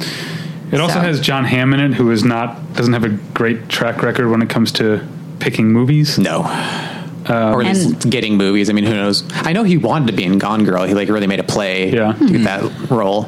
Um, but I think like it's just a limit run up against the wall eventually of not being that big a movie star. Yeah, and but he's but yeah he's been in a few movies. He's got the report coming out this year, which he has a small part in. Um, that's an Adam Driver movie, but he has a small part. He's good in that. I really liked Marjorie Prime uh, quite a lot. It's pretty good. um, and I thought he was good in that. But it just seems like a lot of when you look at his his uh, CV, as it were, there's a lot of there's a lot of Beiruts and uh, stuff like He's that. really good in Beirut, million though. dollar arm and stuff like that. I like him in Baby Driver actually quite a bit, and like there are a lot of Yeah. people giving like over the top performances in a good way, and he is able to like match that and have a huge character shift like halfway through, or actually towards the end. You're like, oh, I didn't know this character was going to be this, and I think he does a great job with it. But Zazie Beats is in it too. I like her. I like her too. Dan Stevens. I like looking at his face. I Um, like, I like a lot of Burstyn. things about about Dan Stevens. Ellen Burstyn. Tignataro, Nick Offerman, Ooh. Ooh. Okay. Christopher Darga, Um, it was also this. It was originally going to star Reese Witherspoon, which is kind of interesting to think about. So many movies that fall into that category. Poor Reese. I'm a She's fine. I, think she's don't gonna think be you need to all feel bad for her. I think she like left to do a bigger movie. Like I think Yeah, she's maybe. fine. I I love Reese Witherspoon uh, unabashedly. I've always been a big fan of all her work, including pulling the "Do you know who I am?" Oh, car from the obviously. cop who pulled her who pulled her and her husband over for drunk driving. Iconic. and of course Iconic. that story that our friend uh, Mike Siegel told uh, when he was back when he was working for what was it TBS or TNT, and so he was doing like the uh, junkets, and so he uh, sits down and it's Reese Witherspoon, and he's he's like, okay, well, I'm a huge fan of Election. He goes, he's like, you know, uh, I just want to tell you. Uh, uh, I love election and, and I think your performance is marvelous. And, you know, I just, I always wanted to tell you that. And she goes, Oh, well, now you have.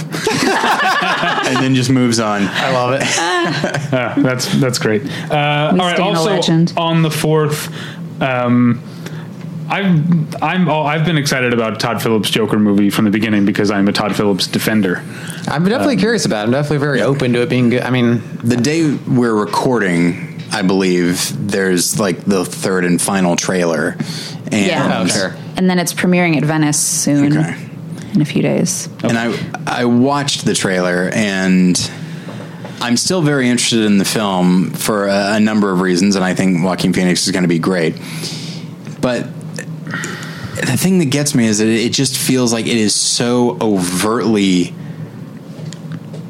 trying to not merely evoke, but maybe just be other movies, such as Taxi sure. Driver, such as King Yeah. of Comedy. Like Yeah. there's a De Niro uh, connection in there, um, and it just uh, I just I hope that it. I hope that the film itself is not actually trying as hard as the trailers would make it seem it is. Yeah. That said, I'm sure Joaquin Phoenix is going to be great. I'm still going to see it. Still really excited about the concept of it and what it could mean for comic book movies. Um, uh, in that, that it's not a comic book movie; it's just inspired by this Right. thing. Um, I don't know. I'm I'm looking forward to it, but actually, the third trailer made me more cautious, Hmm. uh, not less. Yeah, even if it's not as indebted to comic books as the others, it's still indebted to all this other Yeah, stuff. yeah. yeah it's it's interesting to me because like people are treating this movie very seriously like it is playing in competition Right. at Mm-hmm. Yeah. the venice film festival which makes me feel like it also just seeing the trailers like it's a comic inspired movie that doesn't want to be a comic inspired movie it's Right. like yeah like it's based on comics but like this is different guys and i'm like well you also kind of have to own up like what Right. you're doing at the same time i don't know even Mark Maron's in it, noted comic book movie hater. Yeah. they got Wow. him somehow. I've watched that clip of him on Conan so many times. Yeah. It's so cathartic. It also has uh, Bill Camp in it, so Yeah, there no, will be at great least one good cast, scene. Yeah. great Uh, cast. uh, um, but I, I saw some tweet or something that was like a guy becoming a psychotic murderer because people don't laugh at his jokes is too real of an origin story, which I'm like, fair, fair. So what else do you have on We'll the see. fourth? Julie? On the fourth, we have the current war. Finally, The people have finally, demanded the it. people have demanded the current war. So this was going to come out almost two years ago via the Weinstein Company. So you can connect the dots there. Um, and then also nobody really liked it. So Yeah. in the interim, they recut it and it got a new distributor. So we'll see. We'll see we, about did- that current we all war. we all don't like Benedict Cumberbatch, right? Whoa. We've all just decided Whoa. that we gave him a chance. When people were excited about him from that Sherlock show, we're like, okay. I mean, maybe I've he's never good. seen Sherlock, so I don't know that I but- can so comment. n- neither did I, and we all like heard about him, and everyone was so excited about. Him. So we're like, okay, we'll see him in some movies, and then we did, and we're like, we, we don't care, right? We all agree on this. I don't I know. I do like his Doctor Strange. Oh, yeah, I like think he Doctor does Strange. pretty Yeah. well. with That's like that. his ceiling, though.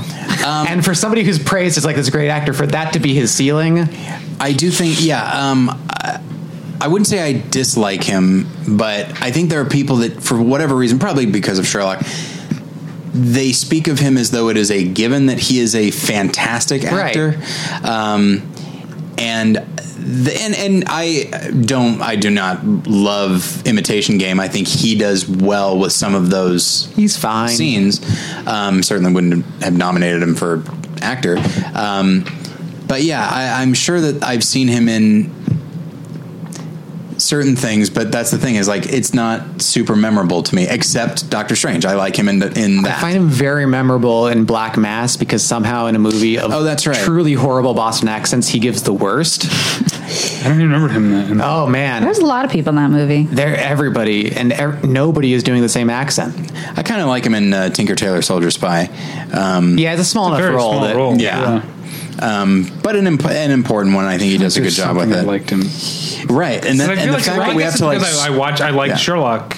Oh, you did what? Yeah. I watched like, the first couple. of the seasons. fact that I have to like Oh. scroll through his uh, his this is vocal work, but I love as much as I hate the movies. I like his smile a I- lot. yeah, Yeah, those, because- those scenes and that's are more the best. than uh, vocal work. He did the whole mocap Oh, see, I thing. didn't He even got know in the that. weird booth. didn't even know that. There are things, and I and actually, it might just be that I appreciate the inclusion of the character in Twelve Years a Slave more than his performance. Um, Uh, yeah. but that's the thing is, yeah, I think I think you're right. I'm not going to say that I that I dislike him, but I do think that he's very overexposed for what I think he brings a very specific type of presence. Hmm. Okay. I forgot Oh he was um, in Four Lions, the aforementioned Four Lions. I think he, I- He that, had a was mustache before, in that, maybe? was before I knew who he was, so I wouldn't Also, have even isn't noticed. Riz Ahmed like the star of that movie? Yeah. Yeah. But that's before he was a thing. Right. I, I think it might be. I mean, not that the movie was huge, but I think it's one of the things that maybe helped make him a thing.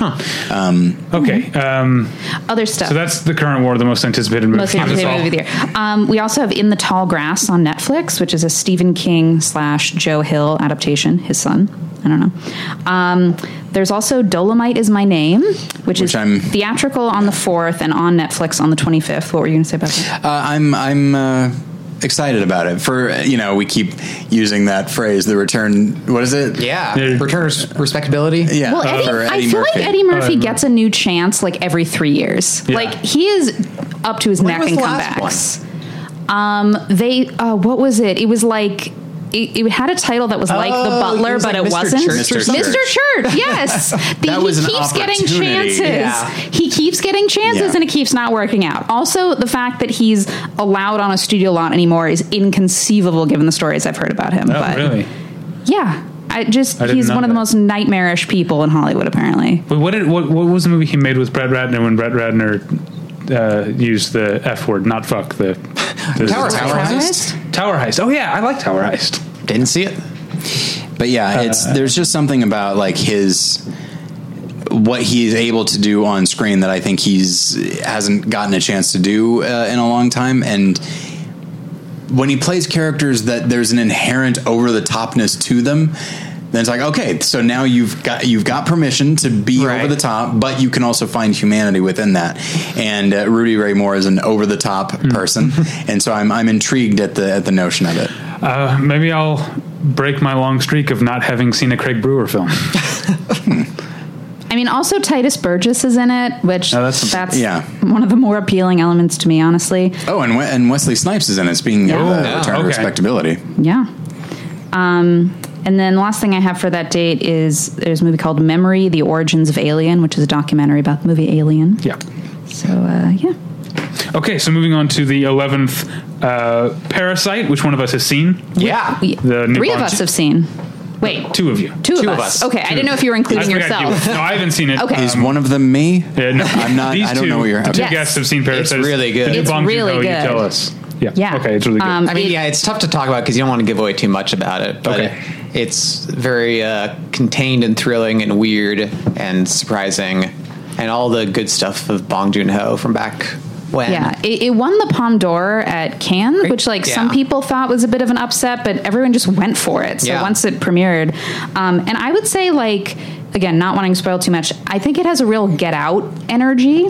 Like you know the movie Get Out, not like it's telling you to Right. leave, um, but it, it just kind of that fusion of like a thriller with comedy, and also there, there's some social commentary. I would say it's not as foregrounded as Right. Get Out, but you know, in just trying to think about what the movie reminded me of, that was what came to mind. It's just really fun. Yeah. It's just like it doesn't feel like you know a can winner art house movie at all. It just feels fun. So cool. great cast, great performances. Yeah, Also on October 11th, the uh, highly anticipated Gemini Man. I think Yeah. it looks cool. Uh, yeah, so, uh, so do I. I wasn't being sarcastic. It's uh, I think they shot it in a weird ass high frame rate thing too, which uh, Yeah. I'm kind of intrigued to see again. yeah. I saw the trailer and it's like so. There's two Will Smiths, the the one that's like now, and then the one they de-aged 20 years. No. First of all, they don't look that different No, to me. they had to put the like goatee on him, so you could They actually tell the really difference. don't look Just that see the, like, different. oh, he's got some white in Yeah, his beard. exactly. Yeah. Um, but the young one is crying the whole trailer, and I'm Yeah. like, I don't, I don't get it. But this movie has been in develop in active development for 20 years, which is wild to me. Like every director you can think of, every actor you can think of has been involved at some point. Hmm. So they finally did it, guys. They did it. What's interesting is that I, I'm interested in the film. I think uh, I'm I'm excited to see Will Smith in, in both of those roles because it looks like each one requires him to do to deliver a really solid performance. Um, the one thing that, that gets me about it, I was just like, for some reason, this doesn't seem that high concept to me. I know it is. Is it because officially Looper already happened? I, maybe it's just that like I could the idea that that it was conceived of 20 years ago like I believe it 100% uh, and that they just were clearly waiting for technology to catch up um, but it's it's one of those things where like yeah I'll see it and I'm sure I'll enjoy it but it's not nearly as groundbreaking as the f- certainly as the trailer seems to think it is. yeah, I can see that. But Ang Lee's no dummy. Apparently, Um, Yeah, yeah. he was um, in directing Will Smith when Will Smith was playing the younger version. Ang Lee had to direct him to like not be so confident. He's like, Mm-hmm. "Listen, I Oh, know yeah. you're Will Smith. I know this is your whole deal." Yeah. But you have to shave 20 years off of who you are right now and be more awkward, which I think is very amusing. um, are, what else is that? It for the fourth? Oh, no. Or maybe Wait, 11th, 11th. rather? Uh, no, we have the animated Adams Family.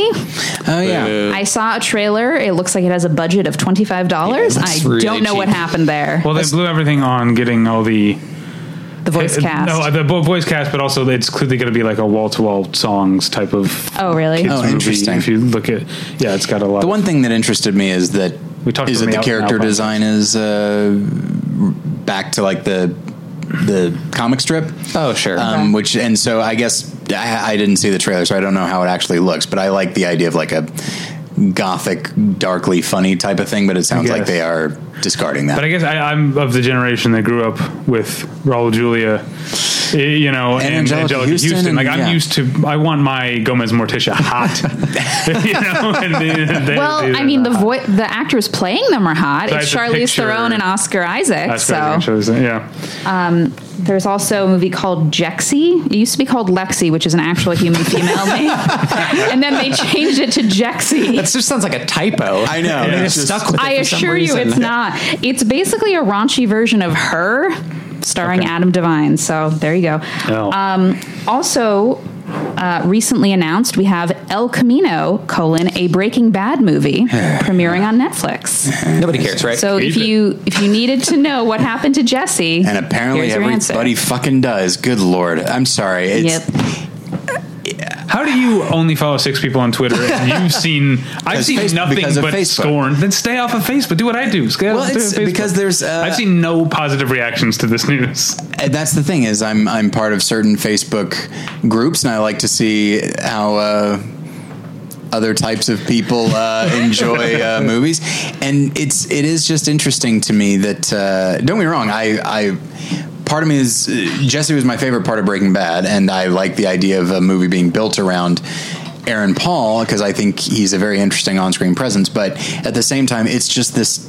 And I haven't seen uh, Better Call Saul. I'm sure it's quite good. I don't know. Um, I mean, I've never seen it either. but uh, It's television anymore. That's right. Too good for that shit. oh wow, the you from many years ago would be furious Yeah, I uh, if know. you if you heard you say that. Uh, but no, it's just it's this idea. It's like, man, can we just? I know everyone likes it, and I know Better Call Saul does quite well, but can we just?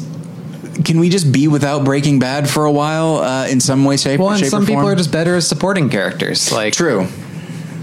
Walt's the more dynamic character, and he's a more interesting counterpart to Jesse, and ma- Yeah. makes Jesse an interesting character. Yeah, and and the the fact that like Walt makes decisions that ruin Jesse's life. Yeah, exactly. Uh, yeah, like without that, without him being kind of a tragic and comic foil. Yeah. uh, the character. I think he's still interesting, and I'm still like rooting for him.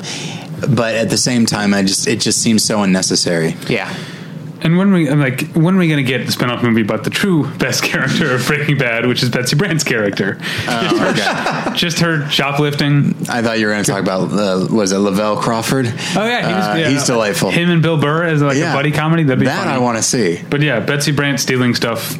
I would love it. I don't know. There can be a whole Breaking Bad cinematic universe. There you go. Make it Oh, happen. that'd be great. Uh, Um, We also have um, this is in theaters October 11th on Netflix November 1st is The King David Michaud. I think it's been showed. Showed. Um, so yeah, it's loosely adapted from Henry V, like the Shakespeare play version, and um, Timothy Chalamet and Robert Pattinson. What else do you need? I And mean, Ben, and ben that's- Mendelsohn. And And Russell Crowe, right? I don't think I'm thinking of something so. else then. You must be. let's see. And Joel. I think Edgerton. you're thinking of Justin Kurzel's new movie, maybe. Yeah, that's the one. Yes, that has Russell Crowe in it. Joel Edgerton Um, is Falstaff. That's interesting. But yeah, uh, so David Michaud did the the Rover and uh, Animal Kingdom. Yeah, Um, both good movies. Mm-hmm. Yeah. Uh, yeah, I really like the Rover. The Especially. Rover's great. Okay, well, is, is that it for the 11th? Uh, One more thing. Oh, okay. This is perhaps niche. There's a movie called Mr. America. I don't know if anyone's heard about this. So, okay, this is kind of a, a Russian nesting doll. So there's a, a show on Adult Swim called On Cinema. Which Yeah. I don't, okay. So this is like extended from that. Yeah, So okay. Tim Heidecker, and this is okay. He runs for the DA of San Bernardino. Like he runs to be district attorney, and I can't tell if this is something he really did. Like I can't tell if this is a Borat thing or not. Mm-hmm. Like I was trying to read the synopsis, and I just got real confused. So Yeah. just if you like. That's me reading any Tim Heidecker thing. Yeah, that's- that's It's like, Tim I Heidecker. don't understand. Yeah, I guess all love you it. need to know it's a Tim Heidecker thing. So And also, if that's your if jam, it's based on on cinema, then it's also Greg Turkington, yeah, yeah, he's in there too. uh, who uh, is Neil Hamburger and played himself or a version of Neil Hamburger Yeah. in Entertainment Right. uh, uh, a few years back. yeah. which I'm is a not great knocking movie. this. I just genuinely don't understand. So if this is your bag, good news for you. Good. Um, and then there's also a midweek thing, which is October 15th, is the Jay and Silent Bob reboot. That's the title, is Jay and Silent Bob Is this going reboot. to be in cinemas? yes. It's going to be what the real movies are. I don't So I'm understand. told. I don't know. Yeah, I, it it feels like an Amazon Prime special or something, but I guess it's uh, like uh, a whole ass movie. Maybe it'll just be a Fathom event. Doesn't that feel about right? Uh, Yeah, I that guess does that feel about could right. explain why it's midweek. Yeah. I don't know. Incidentally, Uh, looking, I was looking at the plot synopsis for Mr. America. Trying to make sense of it. And I just love this phrase or this sentence. After beating a murder charge for selling faulty e cigarettes at an EDM festival, Tim seeks revenge by running a campaign to unseat the San Bernardino. You know, you know, you know. That's just so delightful. Yep. Uh. yeah, on Onsen is pretty great. Um, the whole like Tim, Tim Heidecker and Greg Turkington play themselves versions themselves who host like a Siskel and Ebert type show, Mm-hmm. but Greg Turkington is the only one who's actually a cinephile. But even then, he's a like s- just below the surface level Yeah. type of type of cinephile. Um, and uh, Tim Heidecker is just using any avenue he can to get more fame and doesn't actually Yeah. care about movies at all and then ends up starring and uh, become, becoming an action star it's uh yeah there's a there's a whole mr america is just part of the extended universe that i don't know that much about Guys, I was just joking about it, but Jane and Silent Bob Reboot is a Fathom event. all I right swear to God. all right that makes sense Once you said it, I was like, that midweek date, It's Yeah. gotta be. It's gotta be. All right, let's move on to October 18th, which is going to be a laugh riot of a weekend. Uh, Greener Grass is a movie I'm looking forward to, uh, partially because of just the cast. You've got Darcy Carden, Dot Marie Jones from uh, Glee? Glee. and, and Nip Tuck. Um, you've got uh, Beck Bennett, who is uh, uh, hilarious. Neil Casey, Jim Cummings. You've got some some good people in there. This is about a um, suburban soccer moms find themselves constantly competing against each other. Blah blah blah. Anyway, it looks pretty funny. Sweet. Yeah. Okay. Uh, also, very funny. Jojo Rabbit comes out that uh, that weekend, which I've I like Taika Waiti- Waititi. I'm looking forward to this uh, this movie in which he plays someone uh, a kid's imaginary best friend Adolf Hitler. Um, it does unfortunately have Rebel Wilson in it, but other than that, Yeah. it, it, it looks pretty good. I only s- I, I only like Hunter the Wilder people of his movies. The rest I find kind of strained. This looks pretty strained. yeah, it might be. Uh, but I'm looking Has forward. Scarlett Johansson in it, to it. Scarlett so Johansson in it. Her taste is not to be trusted. I'm just saying you have a big old crush on her, so you can find comfort there. Has Sam Rockwell? his taste is not to be trusted. So keeping the laughs coming, Zombieland, Double Tap, another. I'm kind of intrigued. No, see, this is Why? the uh, this is the Breaking Bad movie for me. This is the sequel. I, I'm- well, I never like that's the difference. I like Breaking Bad. I don't love it. I like it. I didn't ever even like Zombie. I didn't like Zombieland either, but I guess the fact that they got Emma Stone back. That's what I'm saying is how much money did they have to give They her? either gave her a lot of money or it could be a kind of fun movie. I don't know. Yeah, she probably had a lot of fun. It doesn't seem Right? like the kind of movie they had a lot of fun making. Seems like a blast. which Yeah. doesn't necessarily make for a good movie. Well, that's for sure. Um, uh, so, and then finally in this laugh riot uh, o- of a weekend, can you see that I'm going to maybe go uh, throw you a little like a curveball? I never saw it coming. Uh, the next big comedy to hit screens is The Lighthouse, Robert Eggers' uh, follow up. It's actually supposed to be really funny, is it? uh, is that, really, is Yeah. that true? Oh, I didn't think I it mean, was like funny. in a lighthouse kind of way. in a lighthouse kind of way. Like we all know what kind of movie the lighthouse is going to be. and Right. So when I say it's really funny, like you get a sense of what kind of humor I'm talking because about. it's like Li- a lighthouse weird humor. black Yeah. and white period piece. Yeah. but yeah, yeah. Okay, but you've got uh, Robert Willem Pattinson Dafoe. again. Yeah. And Willem Dafoe. Yeah, it, lo- it looks great. I can't wait to I'm see really excited for it. it. Yeah. We all saw The Witch, right? I never Yes. saw The Witch. Oh, it's terrific. That's what I hear. I think you would really love it. It, I'm not like totally on board with the modern horror boom, but that one is really amazing. Well, it's uh, like it is a horror movie that got a lot of press, but I don't think it fits in with anything. Uh, I think it mo- kind of fits like, in like it's a similar vein of like a Babadook or uh, uh, It Follows kind of. May, uh, maybe in that in that it's atmospheric Right. and maybe kind of that slow burn type Yeah, thing. exactly. Tyler really wants But to I- throw it to a certain extent at you. Oh, did I? Oh, I didn't. No, you sorry. didn't. But that's Oh, okay. I can Just tell you coming. want to Yeah, because it's that's on the your way edge. of saying it's- no. I mean, it's it's obviously it was made in the same time frame as those, Right. uh, and so I feel like. Uh, and it's hard to know if it would exist if not for movies Right. like that, that that came out. But it's just it's so it's just such a unique, weird, Yeah, for sure. film. Um, It's it it, wor- it operates as a really great drama Yeah. on top of everything else. But then I guess so does the Babadook. Um, yeah, it's it's. I I always I, when I saw The Witch, I was like, this is just a this is a miracle of a film. I don't Yeah. Oh. know how It's really great. Yeah, All right. Well, now I'm even more excited for the lighthouse, and for whatever else comes out on the 18th. Um, like Maleficent, Mistress of Evil, for instance.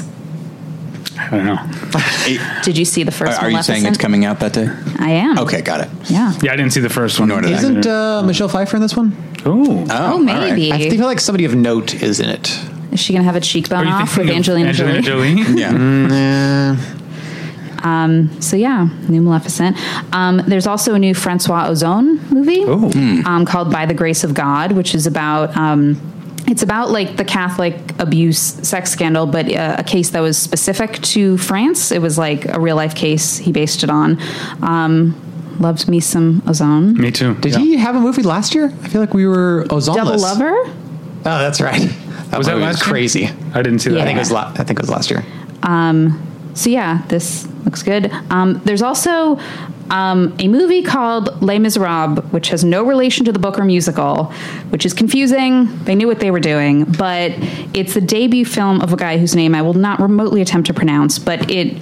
Uh, was really well received at Cannes. It's about tensions between different neighborhood gangs. I think it kind of addresses the rise of white nationalism in France. So that's Yeah, it's supposed to be Should've- terrific. um, I made my guide here too long ago because I had that in the TBD, not yet announced. Mm. Yeah, I think it just got dated a Uh, few days okay. ago. Yeah. Um, yeah, Amazon picked it up, so they must think it has some like I'm gonna say- awards or commercial potential. Lodja Lee. Yeah, maybe I'm is his just name? I'm just not going to do it. I don't know. Um, yeah, that's all I have for that day. So then, um, the 25th is Frankie, which is Yes. what now? It's I literally just wrote down the name. I could not tell you what it's about. it's just a guy. No, um, it's the newest Ira Sachs movie. Oh, yeah. yeah, Yeah. I love Iris. Act. Uh, This wasn't terribly well received at Cannes, but sometimes I would Cannes say just gets it's it wrong. mixed. Cannes just Some gets it people wrong had sometimes. its it had its defenders for sure. But also, like freaking the the last Iris X movie wasn't released to Sundance, and they were wrong about that one too. That's was a good that movie Love about is Strange? Or Kids. No, Little it Men? was yeah, Little Men. That's a good Yeah. movie about Oh, kids. Little Man. Yeah, that's Yeah. great. Yeah. Yeah. And this one has Marissa Tomei and Isabelle Huppert. So like Yeah. how bad can it be? You know? yeah, it's automatically got to be terrific. Yeah. And Brendan Gleeson. Yeah, got a whole whole slew of people. I think it's a all takes place in one day movie. If you're Sweet, into that, I am into that. Unless it's Yeah. about kids. Right. You know, how much trouble can you get into What's one, day? in the life of a kid? Come on. Watch some cartoons. Yeah. Uh, what, what else do you What have else? for the 25th? For the 25th, um, there's Black and Blue, which is about a cop played by Naomi Harris who captures corrupt officers murdering a suspect. On she captures it on her body cam. So they're incorporating body cams into thrillers now. Good. So she used to go on the run. Weren't there body cams in that Jake Gyllenhaal movie with uh, Yes, End of half the- Watch? yeah, half the movie was on body cams. Yeah, but was it like a central plot point? Because it is here. Yeah, I can't remember. Yeah. Um, there's also a movie called Bad Trip, which No. is no. That's not coming out till 2020 now. Oh, bumped. Insider Intel. Well then. No, that's announced. oh, all right. Um, yeah. Well- February 2020. February 28th, 2020 is Well the then. um, release date for Bad Trip. Forget I said it. But it's, uh, yeah, if you're I'll into, never forget you said it. Oh, sorry. Okay. Uh, yeah, but if you're into Adult Swim type of humor, it's uh, uh, Eric Andre's uh, hidden camera prank uh, Oh, movie. boy. Yeah. I like Eric Andre, so I'm looking forward to it. There's also The Last Full Measure, which is a true story about they were deciding whether to give a medal to a fallen Vietnam soldier. Has a huge cast, including Peter Fonda, notably. Oh, okay. um, I don't think it's technically his last role because he has some other ones in the can. So who knows what will actually be last, but that's Penultimate full measure. Sure. Um, there's also a movie called The Kill Team, which is an adaptation of a documentary by the same director um, about a soldier who reported that his fellow soldiers were gunning down civilians, and then were worried that were worried that those soldiers were going to kill him. So, could be tense. I don't know. Um, yeah, that's what I Um, got. Oh, I also have two more that are October TBD. Okay. Um, one is The Cave, which is a documentary about a mostly female run underground hospital in Syria. It's the director of Last Men in Aleppo, another name I will sadly not attempt to pronounce. yes. And then I could there's. swear that one had a date now. oh, really? I got an email like today. Oh, okay. I'm going to see if I can find it. Um, well, while you're working on that, there's also Western Stars Uh-huh. Yeah, for the Bruce Springsteen fans in the house. So you saw the trailer. It's like a co- half concert, half music video. What Yeah. would you. Yeah. Well, no, like half concert, half documentary. Okay. Yeah, because it seemed like there's a lot of like him talking to the camera about being Bruce, about True. living some regrets, Yeah. Classic Bruce stuff. classic Bruce stuff. yeah. October 18th for October the cave. 18th. Okay. Well, there you go. I knew I got some today. All right, so we're moving on to November then. Yes. Uh, 11-1, Motherless Brooklyn. Edward Norton's long-awaited Yeah. return to respectability behind the camera. And in after- front, Yeah, but I'm saying the last time he directed He the was in movie. Birdman. I guess that was five years ago now. yeah, it's Yikes. been a bit. I'm just saying the last time he directed the movie, it was the one with Jenna Elfman and Ben Stiller. Keeping, Keeping the the faith. faith, which I didn't care that much for. Um, I Um, didn't see. Yeah. But, uh, um, yeah. This is another book that I read. This is a book I liked a lot. And I hate to be that person who read the book who's like, I'm a little worried, but I'm going to be that person because the book is set when it's written, which is 1999, but he changed the setting to the 1950s. And when asked why he did that, Edward Norton was like, "Oh, well, because it just really feels like a '50s story to me," Okay. and I'm like, "Oh, but that's the point. Like he was doing an homage. You don't have to make it literal." And then he also he had the rights starting in the early 2000s, so he would have been the right age to play the main character when he first got the rights, and now he's kind of 20 years too old. And I In do, fairness, he only looks like seven years older than he did then. I know, but he's still really I hear pushing ya. it. And like it does matter to the story. Like there are a lot of things he changed that listen, I'm obviously going to see it, I'm going to give it a shot, but I just like would be very I I'm just very curious how it's all going to shake out. Um yeah. I do don't know. think looking yeah. at the the story here. So the he's a private detective who has Tourette syndrome, and so that's sort of an alarm bell on one hand, but on the other, the change in time period is one that I am actually more interested now uh, in now um, in that like it's like all right Tourette's syndrome like okay this could be a mm, bit of an Oscar grab Right. um, but at the same time the idea of having this very unfortunate uh, affliction. I could see, and having it take place in the f- in the fifties, you know, when people maybe are less aware of it and they're just like, "What is going on with this guy?" And I could see it being more of an obstacle then than it would be uh, in the in the nineties and certainly present day. And so I feel like. Even though he didn't say that that was his reasoning, um, I think that would be interesting. But that's also what kind of worries me is because in the book, like it's the 90s, everyone pretty much knows what his deal is right off the bat. Whereas I feel like in the 50s, it would like grind everything to a halt if people Sure. literally have no idea what's going on with him. Right. Because like in the book, he's like tolerated. Like a lot of people find him like grating or weird, but they get what's going on with him.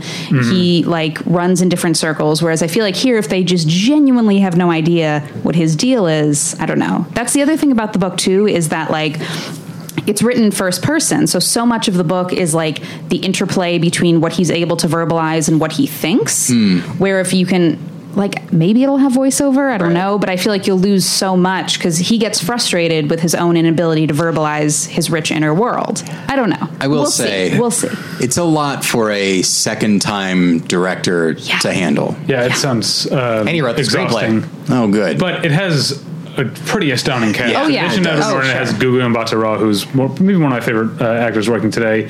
Also Bruce Willis, however you feel about him. Leslie Mann, Willem Dafoe, Ethan Suplee, Alec Baldwin, Michael Kenneth Williams, Bobby Cannavale, Fisher Stevens, Dallas Roberts, Cherry Jones, Josh Pace, and uh, And then it Sopranos starts heads, to- yeah. Joseph Saravo, who played Tony's dad in flashbacks. Um, Anyway. putting a big we'll see on that i don't know Uh, also 11-1, Harriet. Harriet is Casey Lemons? Cassie Yes. Lemons? Casey Yeah. Lemons uh, movie about Harriet Tubman. there it was interesting because there was a controversy that they cast Cynthia Erivo in the lead because she's British and they're like this is an iconic American Oh, yeah. figure and I just thought we accepted like 20 years ago that Yeah. Brits and Australians get all the roles in all the movies like I just thought this was a reality we were all on board with but maybe not Well, the I'm real- sorry. No, I'm just really excited to see more Cynthia Erivo stuff. Yeah. after Well, Well, the last real year. story to hear is the return to respectability of It, It Boy Joe Alwyn. That's in my notes. That's in my notes. I was literally going through and saying, "Oh my God, he better be in a movie this fall." And sure enough, It Boy Joe Alwyn. Yeah. Yeah. Uh, oh, you got Clark Peters in this, uh, Janelle Monet. Uh, yeah. Vondi Curtis Hall. Nice. Could be could be a pip. All right. Uh,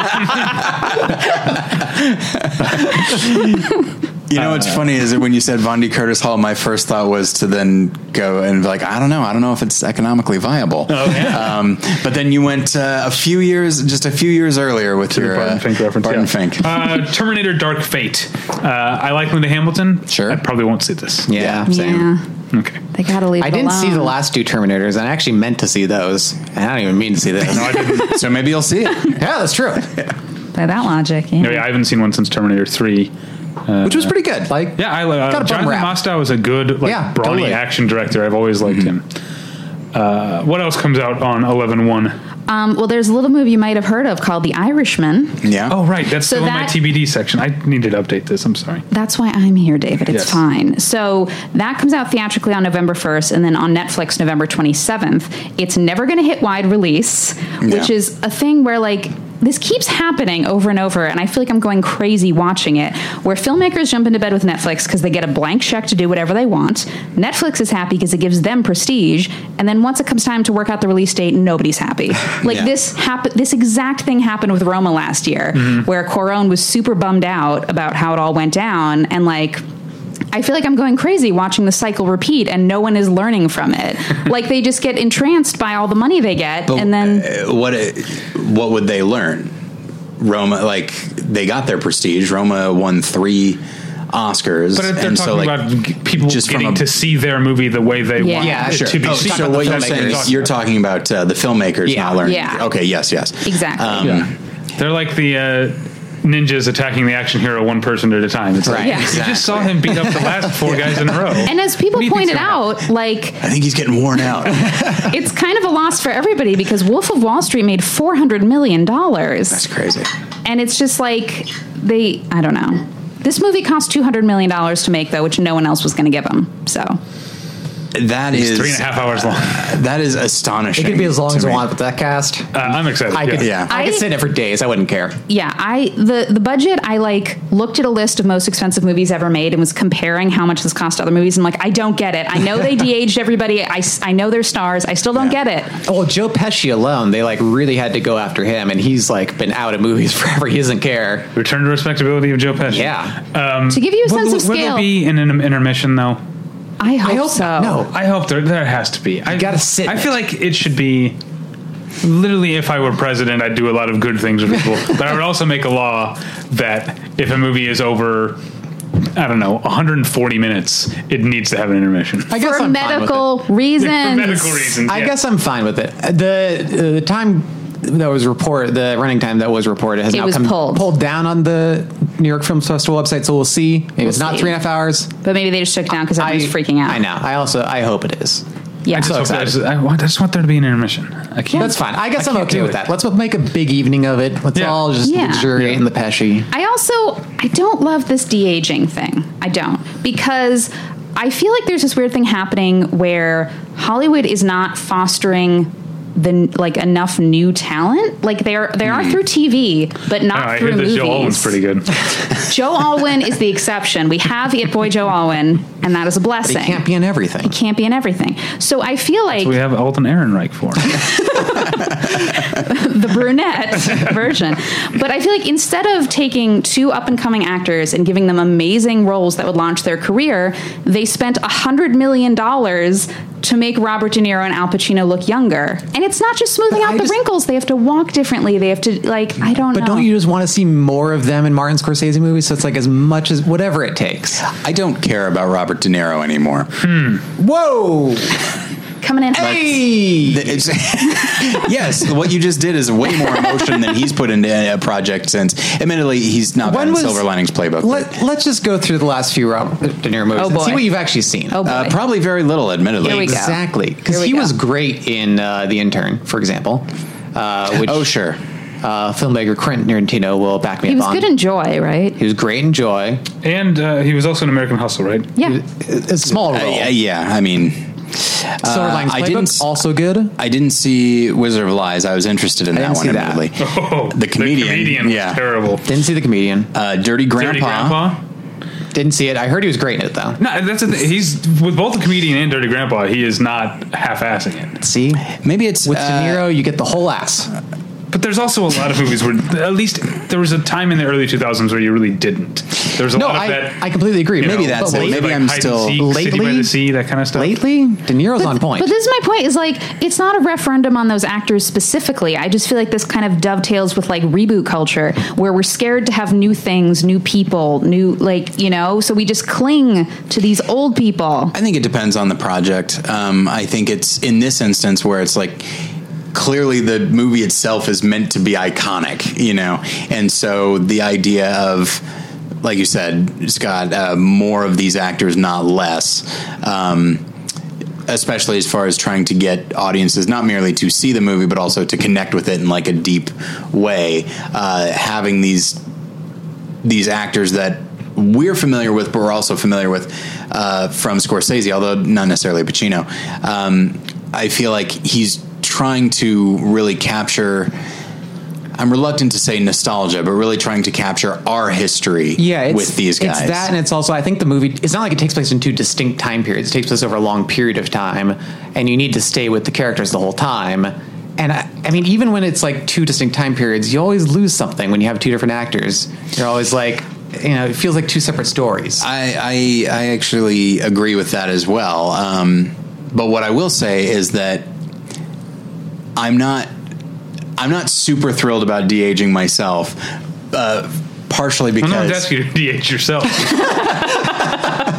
it's it's not working out for me, uh, I must say. But um, but no, I will say that uh, it's in a way, and maybe this is maybe I'm maybe I need to be de-aged uh, because this is going to sound very old. Um, considering that a lot of that many of the best films, not all of them, of course, uh, come about as a function of limitation. Uh, De aging is it comes out of the idea of a person saying, "I refuse to be limited." Yeah. Um, and so, in the same way that uh, I remember. uh, We were talking, uh, I forget if it was off mic, uh, it was a while ago, about Rogue One. And I remember I was talking with. Uh, That was on my. Okay, like was it? 35 minutes. Okay, I don't remember. uh, I've been kind of fading in and out. Um, uh, friend of the show and inexplicable fan favorite, uh, Jason Eakin. I hate that you make me say that now. Um, I, I do have a gun to his head.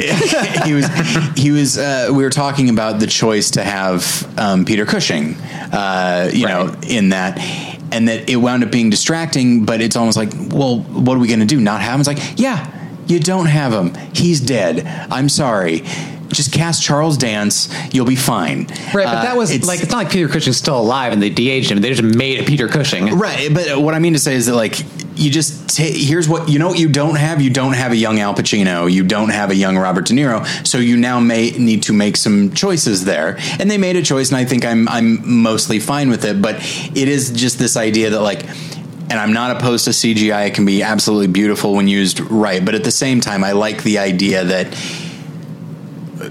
well, when you're a fan of Orson Welles, then you know that how amazing things can come out of like improvisation, working within your limitations. Uh, and I feel like more and more, especially when you have a two hundred million dollar budget, apparently, it's just like, yeah, no, n there are no limitations. Just do it, literally whatever you want to do. And when it's someone like Scorsese, maybe that's for the best. But I feel like in a larger sense, it's just like, no, I want, I want people to break through and. and I guess I'm come also up with something thinking else. of where like the age, both de aging and aging technology works so well in Benjamin Button, and nobody's really done it like narr- made it ma- it's most much narrative and emotional sense since then. Sure. And I feel like this movie could get there. uh, possibly, yeah. nothing to do with what we're talking about, but just speaking of Benjamin Button, um, film comment re- on the website reran a 2009 interview with David Fincher about Oh, Benjamin cool. Button. And he was talking about because so much of it was finished digitally that DCP was his preferred Right. presentation format. But he was saying, of course, we have to make a lot of film prints because so many theaters can't show digital. Right. And that was only 10 years ago. Yeah. and Yeah. it seemed Crazy. Uh, yeah, it was so crazy to me. Well, that was right on the cusp. That was like the year before the whole everything changed. Hmm. All right. Uh, anything else on the first? Yes. Okay. Um, there's the new Trey Edward Schultz movie called Waves. Um, Oh, right. It He has made, uh, Sterling K. Brown and Lucas Hedges. It's, Hmm. it, it comes at night in Krisha. Krisha. Yep. Um, Paradise Hills, which is like a weird sci-fi satire where women go to a resort in quotes to become like better versions of themselves. Okay. Um, uh, there's also Earthquake Bird, which is uh, theaters November 1st, uh, Netflix November 15th, which is a thriller set in the 80s directed by Wash Westmoreland, who did Still Alice and Colette, um, starring Alicia Vikander and Riley Keough. We stand Colette around here. We stand Colette. And Riley Keough. I'm Yeah. a Yeah. huge fan of hers. Uh, and I guess I like Alicia Vikander. She's made a lot of bad movies, but that's not all her fault. Um, yeah, I didn't know about that one. Wow, Yeah. that's a great. That kept getting. I was like, Earth, Earthquake Bird on its face is just a great title for Sure. a movie. Then you got you keep adding things. So Yeah. I- I'm really looking forward to that. yeah, it's based on a book, so if you want to get even more psyched, you can read the book. I don't know. Jack Houston, isn't it? Sure. Wow. There's also Burden, which is a true story of a guy who escaped from the KKK, starring Garrett Headland, who I want to have a better career. Mm-hmm. Oh, that. I like him. Yeah, he's great. Do, what? That's Eh? right. Sorry, it's okay. Like I've I've referenced the class uh, a lot. Um, yeah, like two years ago, I was in a film marketing class with a woman who worked in marketing for like CBS Films, and so she just had all. So she essentially she previewed like two years of movies for us, um, and but we didn't know when they were coming out. And so like since then there's occasionally like a Oh, thing. sure. So like when I fir- when I saw the trailer for Gloria Bell, for example, I remember being like this looks familiar. What is this? I was like, oh right, this was my final project. I had to determine how to market Gloria Bell. Um, and They uh, obviously didn't use your ideas. uh, yeah, I guess not. No, my idea was uh, just bury it. Um, but uh, but yeah, and so burden was one that my uh, my teacher had very strong opinions on, and being and I think she considered it uh, immoral Oh, Oh. Well, because she um, didn't like the idea of this character being like having a redemptive arc. I don't like that his name is Mike Burden, well, what's it's a wrong with real that? guy. That's Yeah. not his fault. Yeah, but they shouldn't call the movie Burden. Then Okay. It's Well, got, a, it's got a clever dual meaning. I know that's what's annoying about it. listen, I'll forward Um, your complaints to the management. I thank don't you. know what to tell you. But I, I share, Julian, your feeling about Garrett Hedlund. I like him, and I hope Yeah. for the best for him. There's a movie that's playing TIFF this year called uh, I just looked it up, Dirt Music, Yeah. with him and Kelly McDonald and David Wenham, uh, that I'm really hoping is good because I like that whole cast. And it's directed by Gregor Jordan, who made 2001's Buffalo Soldiers with uh, with uh, Joaquin Phoenix and Oh, Ed that's- Harris. yeah, Ed Harris, Is that yeah, Uh, yeah, yeah. Super dark comedy. but yeah. Burden is like that movie Loving, where it's Yeah. like that was their last name. It's like, oh my gosh, Well, let's hope. For But again, Burden's sake it's like that that's not their real labeled. name. What are you going to do? yeah. Different title. Different title? Okay. Just I'll change it to- forward your retroactive complaints to the management. Change it to Burton. Okay. That's Uh, snowball. There's also the new Errol Morris, um, American Dharma, where he interviews Steve Bannon. Controversial. And that was controversial because it was like, is this giving him a platform? And it's like, well, not if he makes himself look like an asshole, and kind of that was the whole thing. But it's getting, it's coming out. Um, there's also a movie called Light from Light, which is an artsy movie about paranormal investigators with Jim Gaffigan. Oh wow. I'm not just playing Mad Libs; that's real. Okay. Um, there's also an animated movie called Arctic Dogs. Wonder if you what that's about. Want to see some Arctic dogs?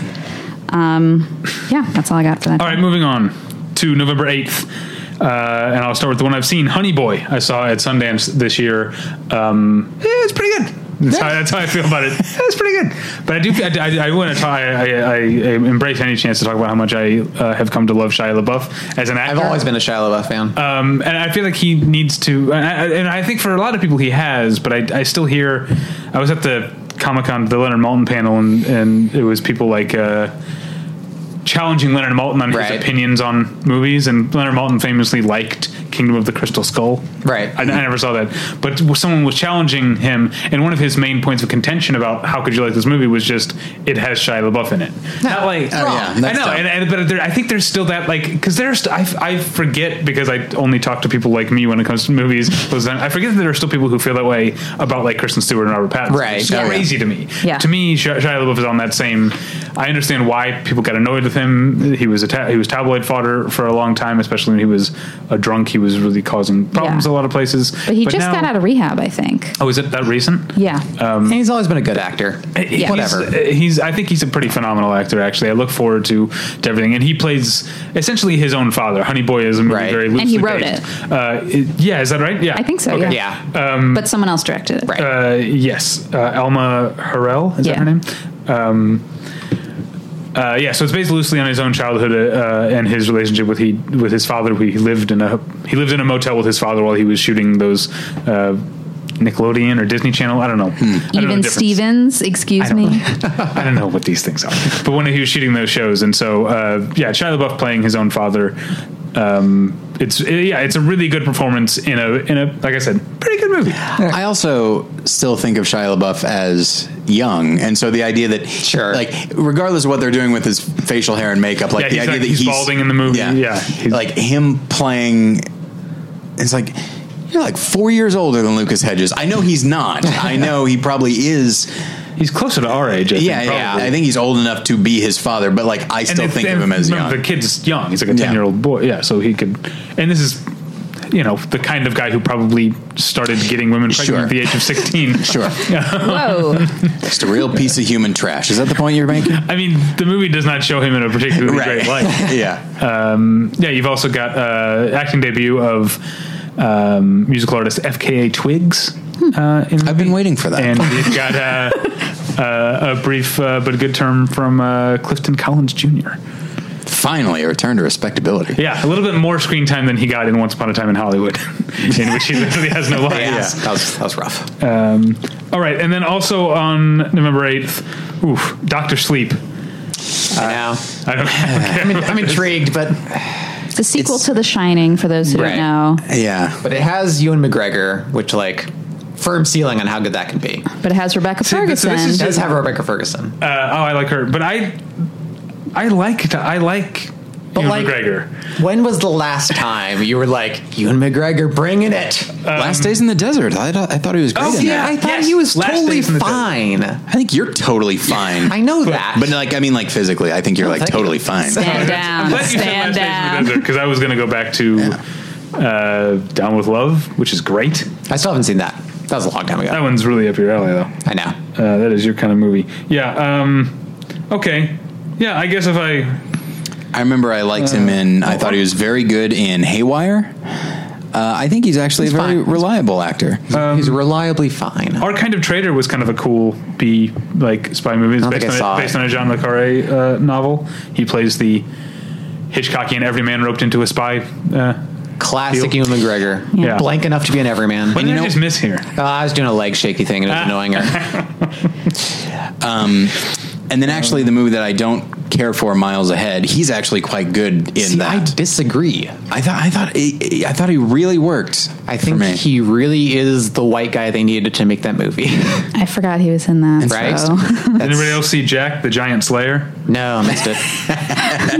I just said it so I could say it that way. No, I understand. Uh, All right. Uh, I what else? didn't, I didn't on see Beginners. Is he good in Beginners? He's pretty good. in He's pretty Beginners. good. Yeah. Beginners is Um, uh, I don't know.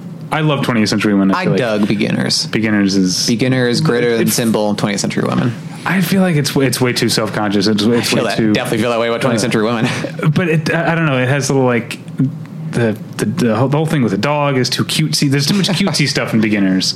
Uh, 20th Century Women feels a little more, I guess, just. Uh, autobiographical and less. I mean- I mean, it is. They both, They are. both are. But It feels That's more a strange comment to make about those But two what I'm movies. saying is, what I'm saying in a good way, beginners feels like he's putting these, uh, the these sort of like self conscious like layers between himself and the material. and I think those layers are more revealing than uh, his Okay. That's theoretically a- more naked uh, 20th century women. That's uh, an interesting point of view. I, I disagree with it.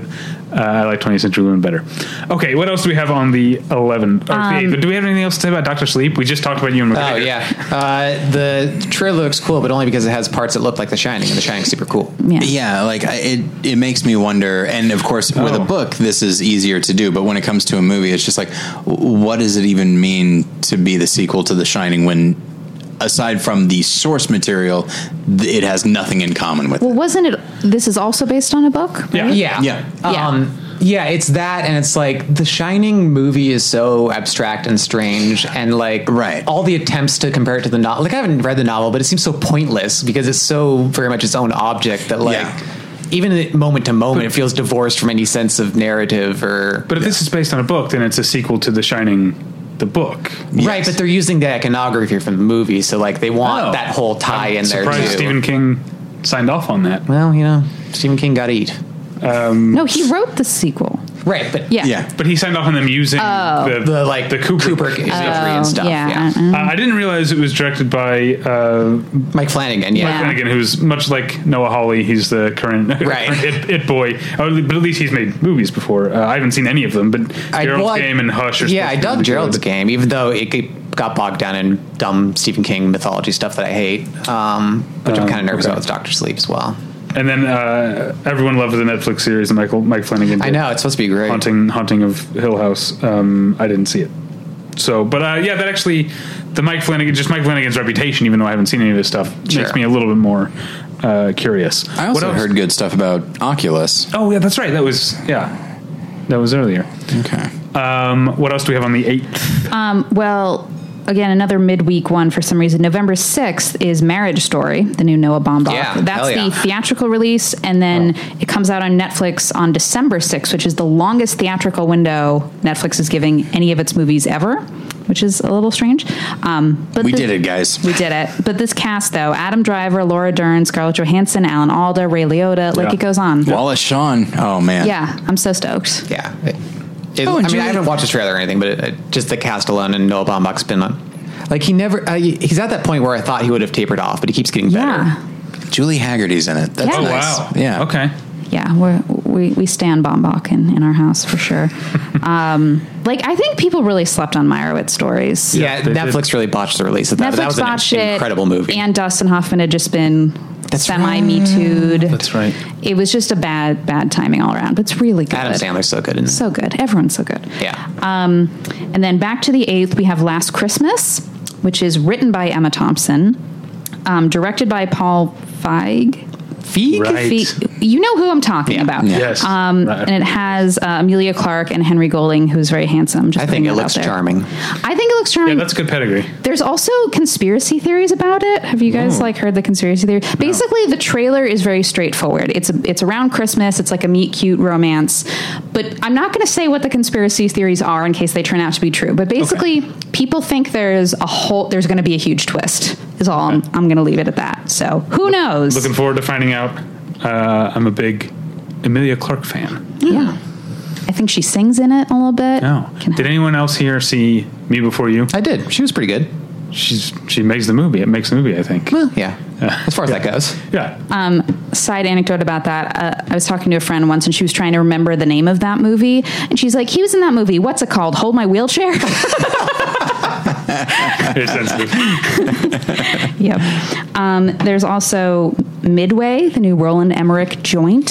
Um, has a huge on. Oh, go ahead. It has a huge ensemble, but of names you like kind of care about. And Yeah. so the trailer's really funny because it does this, like boom, boom, boom, boom, and it's like the names are just, uh, going down the list as like each beat goes on, but each name you like care less about than the last one. You're just like Oh, that, is that's it like what a- we're building it's up like to. A, um, who like Gerard Like Butler? That Mandy it's Moore. that type of guy. Yeah, Ma- Mandy Moore. I think an Aaron Eckhart is in Aaron there. Eckhart. Okay, so you got Patrick Wilson, Luke Evans, Dennis type. Quaid. Luke Evans- I should have said Luke Evans. Luke Yeah. Evans is perfect for this. Yeah. I've- Yeah. I, he's he's an actor that I have never really cared for.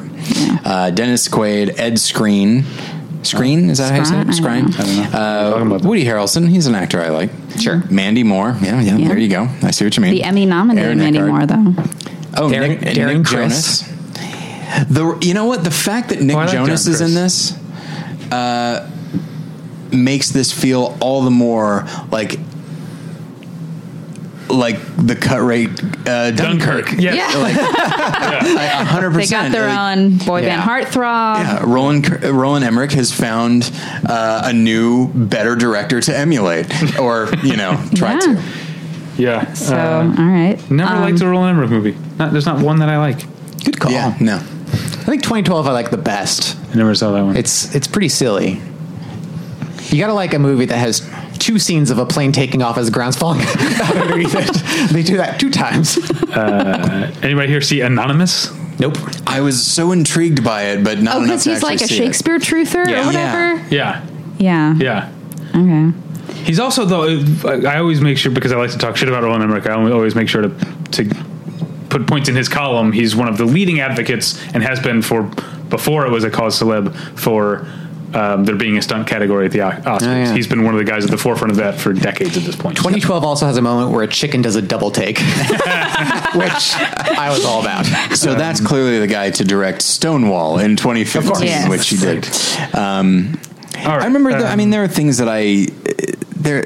Of course, I haven't seen it in a while in earnest, but like there are things about Independence Day I was that I never like into it. from just. I didn't. I didn't love it even at the time. Yeah. Um, but there are things I remember liking Will Smith, but he's Sure. a very likable person, and it just I, maybe it's just that I respond to certain members of the cast, Sure. uh, more so than the film itself. um, all right, we're moving on. A couple more things. There's Playing with Fire, which is John Cena and Keegan Michael Key are like firefighters who have to take care of kids for some reason.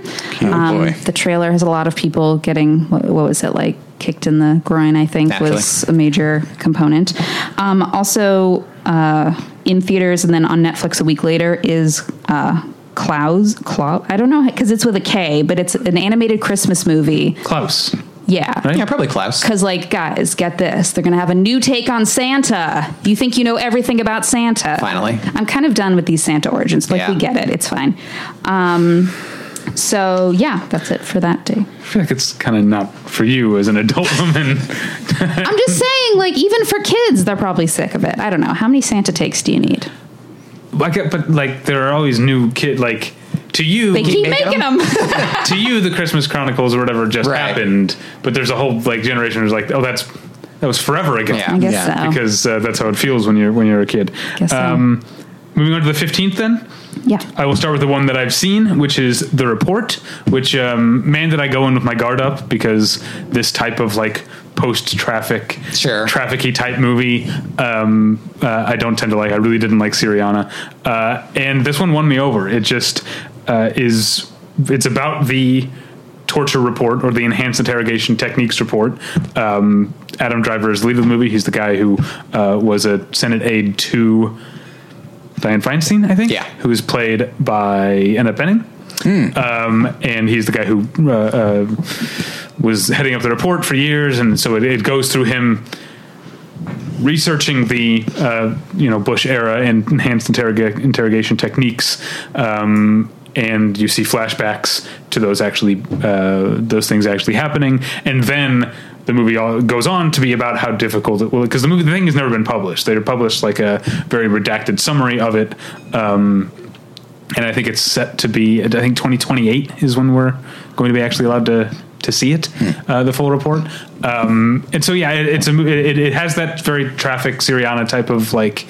Uh, it's a whole bunch of small scenes, but um, it, it it it really works. It's really uh, the Adam Driver performance really um, holds it together. The movie is also very angry uh, in a lot Sure. of ways um, because it's uh, you you know he's he's a Democrat. He, the Adam Driver's character, he works for a Democrat, and so a lot of the push he's getting at the time is from the Republican Party. And then it becomes this whole other frustration when the Obama administration Right. uh, takes over, and their whole thing is let's move on, let's Right. Mm-hmm. Just sweep this. And so John Hamm plays um, one of Obama's chiefs of staff. I forget which one, uh, and he's kind of Dennis McDonough. uh, Dennis McDonough, and he's kind of one of the uh, one of he's one of many kind of smarmy banal villains uh, in this movie. Uh, yeah, I, I re- really liked it. Lots of the good directorial debut of Scott C. Burns, who wrote The Informant, Contagion, Side Effects, uh, and also uh, The Laundromat, for that matter. Okay, so that's the report. Uh, moving on to things I haven't seen, The Lodge. This is in Frankie territory. I just wrote down the name of a movie that's coming out. I have no idea what it is. Well, it also has Riley Keough. Um, All right. It's a horror movie by the directors of Goodnight Mommy, if that okay, matters I to didn't anybody. see Good Night Mommy. Good Night Mommy was okay. okay. Okay, but right the Keogh. Yeah. Oh, yeah, I saw the trailer for this. It looks Yeah. cool. Alicia Silverstone, isn't it? Ooh. Huh. I like her too. Return I to respectability. know. right? I'm really. It started as a joke, Yeah. It's a real thing. and now it's a real thing. Wasn't she in The Killing of a Sacred Deer? Am I? You know what? I think she. wa- Yeah, she was. She's the kid's mom, right? Yeah, that's You're right. thinking of Totally. Um, Nicole Kidman, I believe. Totally forgot about that, but you're right. Uh, okay. Um, also on the 15th, Ford v. Ferrari. yeah. Yeah. Good old guys being guys movie, right? okay. Classic dad movie. I, Cars. it kind of is in the sense that I Men know I, confronting themselves but I've- not fully able to. I have forgotten who was in it and who directed it. Um, James, James Mangold. Mangold, Matt Damon, Christian Bale. yeah. Okay. It's going to be terrific, right? Yeah, it has a budget of hundred million dollars, which is kind of Those wild. cars go real fast. They do go real fast. I saw an article that was like, guys. Don't worry, adult dramas are back, and their evidence was just this movie. So, guys, the adult drama is saved. So exciting! Tracy Letts is in it. Tracy Letts. Josh Lucas, who doesn't work enough. He's great. He's been doing Christian films, I believe. Oh, drag. Man, he was so good in The Mend, and then nobody saw it. And Yeah. He was in last year. He was in What They Had. Yeah, we saw that. Oh, He's only like Oh, Yeah. two It's a good seasons. movie. He's Yeah. Back in LA. But Yeah, I for, it was in so little that movie that I forgot, but Yeah. yeah, good movie. Yeah, I really like that movie. Here's the thing John Bernthal is in this film, who I don't care for. Oh, I like him. But maybe he's balanced out by Ray McKinnon, who I do like a lot. Hey, I there like we the- go. This is a great cast. Uh, James Mangold, when he's good, can be really good. Yeah. I think he's a pretty strong director overall. I feel like uh, I, I don't know. I'm just going on my instinct, not looking at his filmography, but I feel like he's a hit or Yeah, miss. Logan, Wolverine, Night and Day, 310 to Yuma, Walk the Line, Identity. That's that's with this is getting the territory I haven't seen. I've seen Copland. That's the only thing pre Walk the Line that I've seen. okay, most of the things you named I haven't seen. Now there but, you go. Um, I like 310 to Yuma. Identity. Uh, oh, Kate and Leopold, not very good. Girl Interrupted, not a fan. Copland, I like. Heavy, his directorial debut, I like. and like, The rare star turn from Pruitt Taylor Vince. I feel like um, Matt Damon's been been struggling a little lately. Hasn't been picking the right roles. Hasn't been out there as much. But I I want him to succeed. I like Matt Damon. Sure, sure. He's great. I feel like we take it for granted. Oh, he can be a bit of a problematic fave. He tends to put his foot in his mouth. He does, but it's like you can trace the steps and see that it he he doesn't actually he isn't actually a terrible person. He just goofed, and it, it keeps happening. Mm-hmm. But like usually, if you look at the broader context of what he was saying, it's not as bad. I don't know. Context. That's Um, moving not on. what we do here. Okay, Moving fair. on to The Good Liar, the new film from Bill Condon. Talk about a hit and miss director. Yeah. Um, starring Helen Mirren and Ian MckKellen. That's right. I, like saw a that. trailer for this, and it looked plays a- so fascinating. to me. Con Ian McKellen plays a artist. con artist, which I Ooh. buy. He's trying to out. like swindle Helen Mirren out of her money, Yeah. but guys, I don't think she's going to go for it. It, it's really. I mean, I I, I imagine they're not going to make her out to be uh, this doddering old woman or anything like this. But just the two of them together, and Yeah. the idea that she probably is conned for a while before she picks up on it, but probably doesn't let him know it, and just that that back a and good forth vibe. is really exciting to me. And I tend to like Bill Condon when he works with Ian McKellen. Um, Fair it's enough. Gods and Monsters. I think he did Mr. Holmes as well. yeah, oh, yeah, Mr. Holmes is good. all right. Um, I remember liking Kinsey. I did like Lindsay's Kinsey. great. I was just Yeah. thinking about that the other day. And then I haven't seen any of the Twilight movies, but I know people uh, did kind of like the last one that he made. Right. Um, anyway, uh, so that's the Good Liar. Also on eleven fifteen, Charlie's Angels. Yeah, I just saw the trailer for this. Looks pretty fun. yeah. Gotta It's say. directed by Elizabeth Banks, who did the best Pitch Perfect, right? Easily the best p- pitch perfect. And What is that saying? I know. I, mean, I don't know. I, That is I, I only the saw the first. I didn't Most see tepid praise, but it's it's actually pretty good. But like she's I- been in so many things over such a long period of time that like I think I trust her instincts. You know what I mean? yeah, totally. And we all love we all stand Kristen Stewart in this Yes. Mm-hmm. here, of course. But I feel like this is going to be a different side of her, kind of like it's her like doing comedy and like letting loose and being like Well, and like you know. she hasn't had a role where she's had a lot of swagger. I feel like Yeah. and she seems to have a lot of swagger in this movie, and that's very Yeah. charming. So here's something that I'm Oh noticing. wow! I didn't realize. Sorry, I didn't realize this was a Kristen Stewart Sam Claflin reunion sure. from the Snow White, Snow White and the Huntsman. Obviously, Um, Obviously. thing we're all so excited about. As I'm looking at the cast, one thing that I'm noticing is that Elizabeth Banks is credited as credited as Bosley. Yes, she plays as is Patrick Stewart and Yeah. German Hunsu. There's multiples. That's really exciting to me. Mm-hmm. Stuff like that. I don't know. That's It's, fun. it might be the only thing I wind up liking in the movie. Sure. but that's enough for Mm. me. Look at this: Nat Faxon, Yeah. uh, Jonathan Tucker, Noah Centineo. The internet loves him. Yeah. Who is that? It's the internet's boyfriend. Yeah, no, I like this with Banks. I liked her on Curb Your Enthusiasm. sure. Do you remember that? A little bit. when uh, Jeff loses his Dodgers cap, I think it is. and then Larry sees it up on the roof. He's like, "There's the hat." Then she goes, "Let's call the fire department." um, anyway, uh, what else do we have on the fifteenth? On the 15th, there are two movies that Netflix bought at Cannes that are coming out in theaters and then being released on Netflix two weeks later. One is I Lost My Body, which is a French animation about a severed hand trying to reunite with its body. Sounds extremely French. Yeah, but it's like I don't think it's a horror movie or anything weird. Right, of I think course. it's very French. Um, there's also Atlantics. Um, yeah, this is supposed to be really good. yeah, it's. I was trying to read the plot synopsis. It, they said uh, supernatural drama romance. That's kinda the that vibe I touches got. on labor issues. Right. Okay. Um, it won the Grand Prix, which is second place at Cannes. They don't like to call it that, but that's what it is. Um, it was the first film by a black female director to compete at Cannes. Um, and yeah, people really were into it. Um, there's also a documentary called Recorder, The Marion Stokes Project, which is a documentary about a woman who recorded everything that aired on TV onto VHS tapes for 30 years. Oh, Yeah. And like it like tore her family apart, understandably. but that sounds fascinating. So If ever Oh, yeah. there was a queen of TV, I think we Yeah. found her. Oh, okay. yeah. All right, so we're moving on to the twenty second. Yes. Um, a beautiful day in the neighborhood. I'm looking forward to it because Yeah. I like Mariela Heller. Yeah. Yeah, that. uh, I mean, I think Tom Hanks will do great, uh, but it's her involvement that makes me much more interested. Yeah.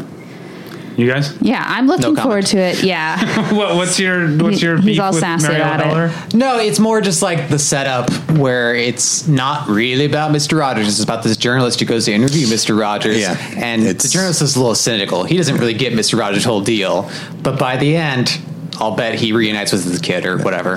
My week, my week with Mr. Rogers. Yeah. It's, yeah. It's just anything to get Mr. Rogers on the screen, but not dive in too deep because we don't.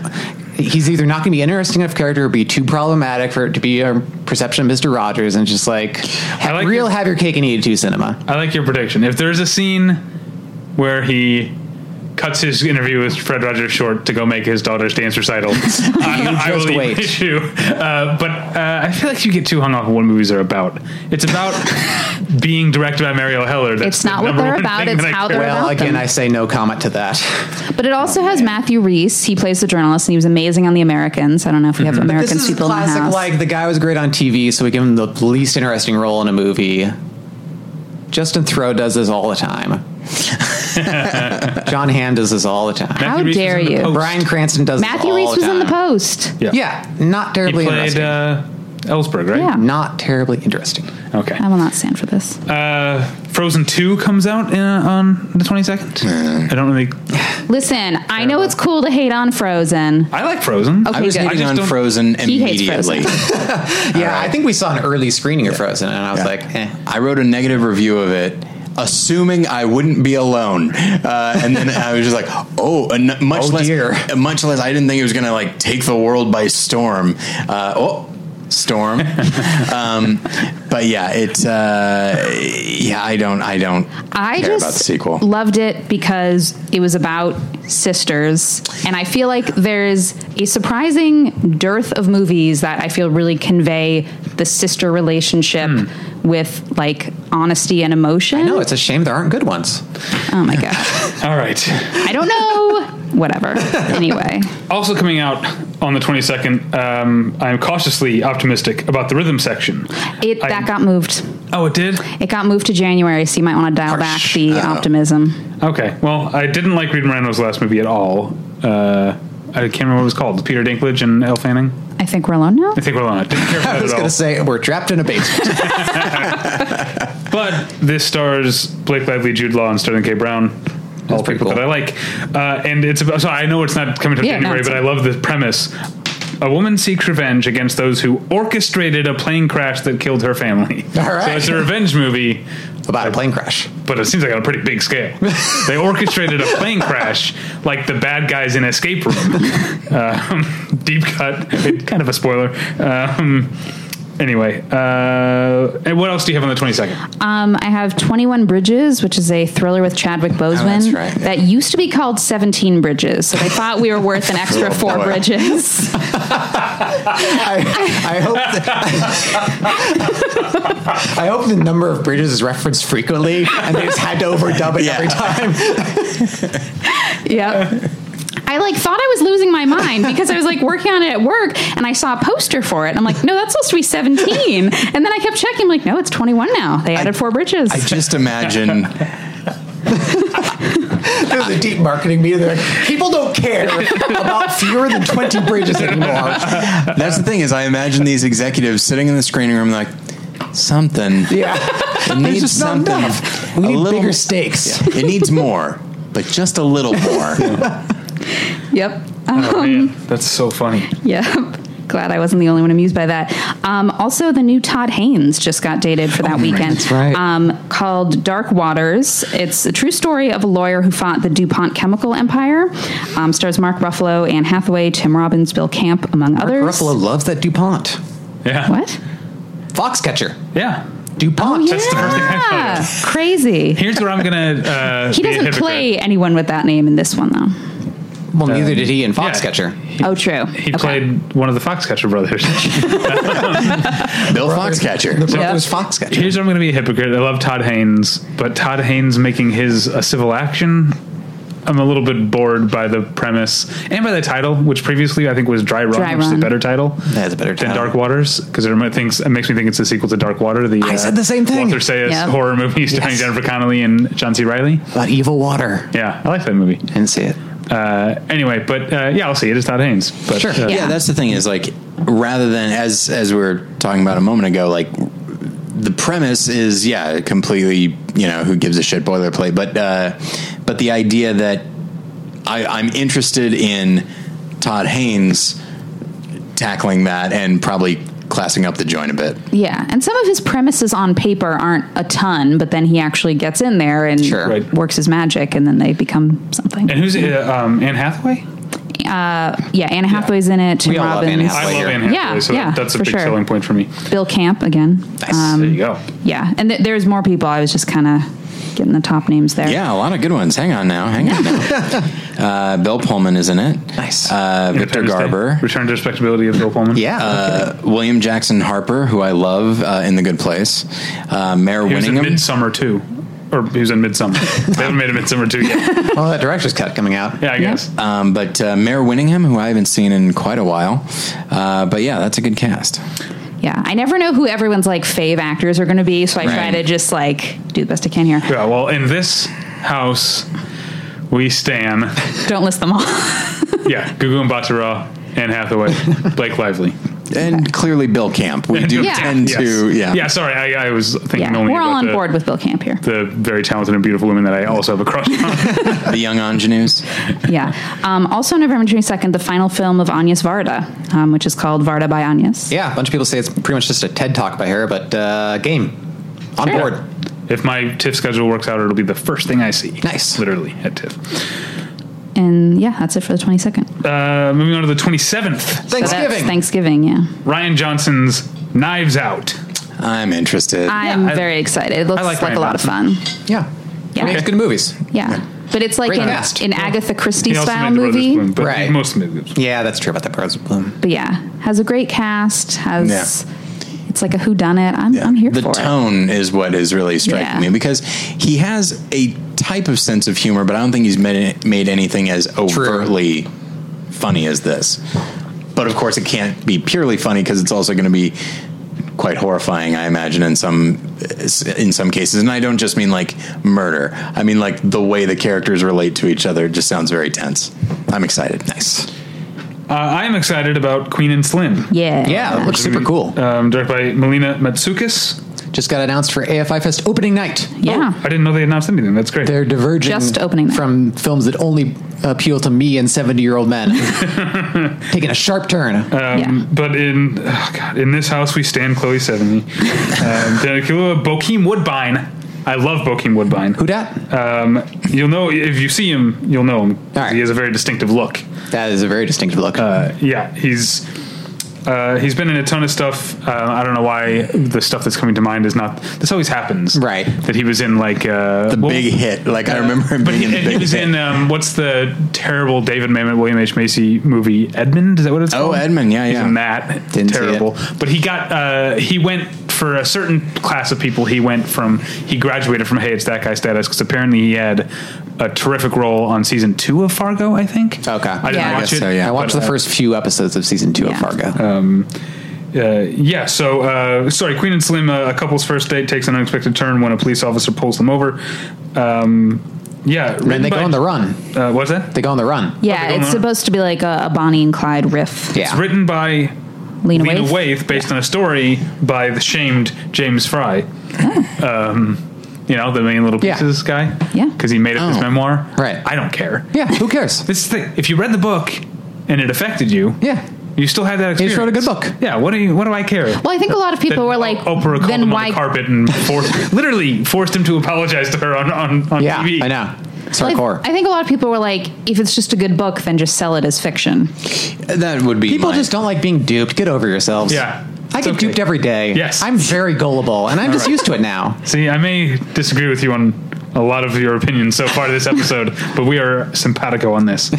Uh, what else do you have on the on Thanksgiving Day? Um, another newly dated Netflix one. This comes out in theaters over Thanksgiving and then goes on Netflix on December 20th.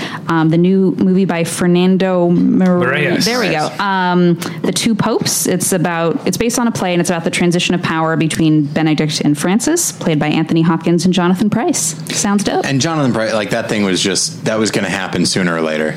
Uh, Oh, he just looks like a he lot looks- like he looks him. Oh, yeah. so much like him. yeah, this is on my TIFF maybe schedule. I do Mm-hmm. like Fernando Moraes. I like The Constant Gardener especially a lot. But that was like, I mean, I haven't seen anything he's made sense, but were they good? I feel like they weren't good. Like that's how I feel about City of God. Is it probably doesn't. Yeah, I, I mean, I never loved City of God that much, but Constant Gardeners were pretty strong, so Yeah, I I always don't think I hoped he ever would really come loved back it. around. He But made also- Blindness and 360. True.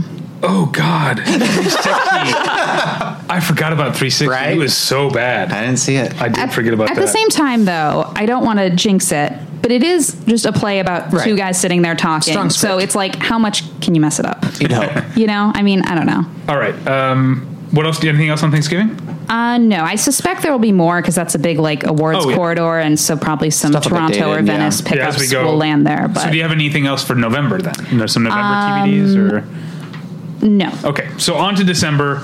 Uh, December 6th is going to be a great weekend because two movies that I'm very much looking forward to are coming out. Uh, Portrait of a Lady on Fire. Hell Big- yeah. Big, Super hit pumped. At Cannes. yes, it won best screenplay and the queer palm.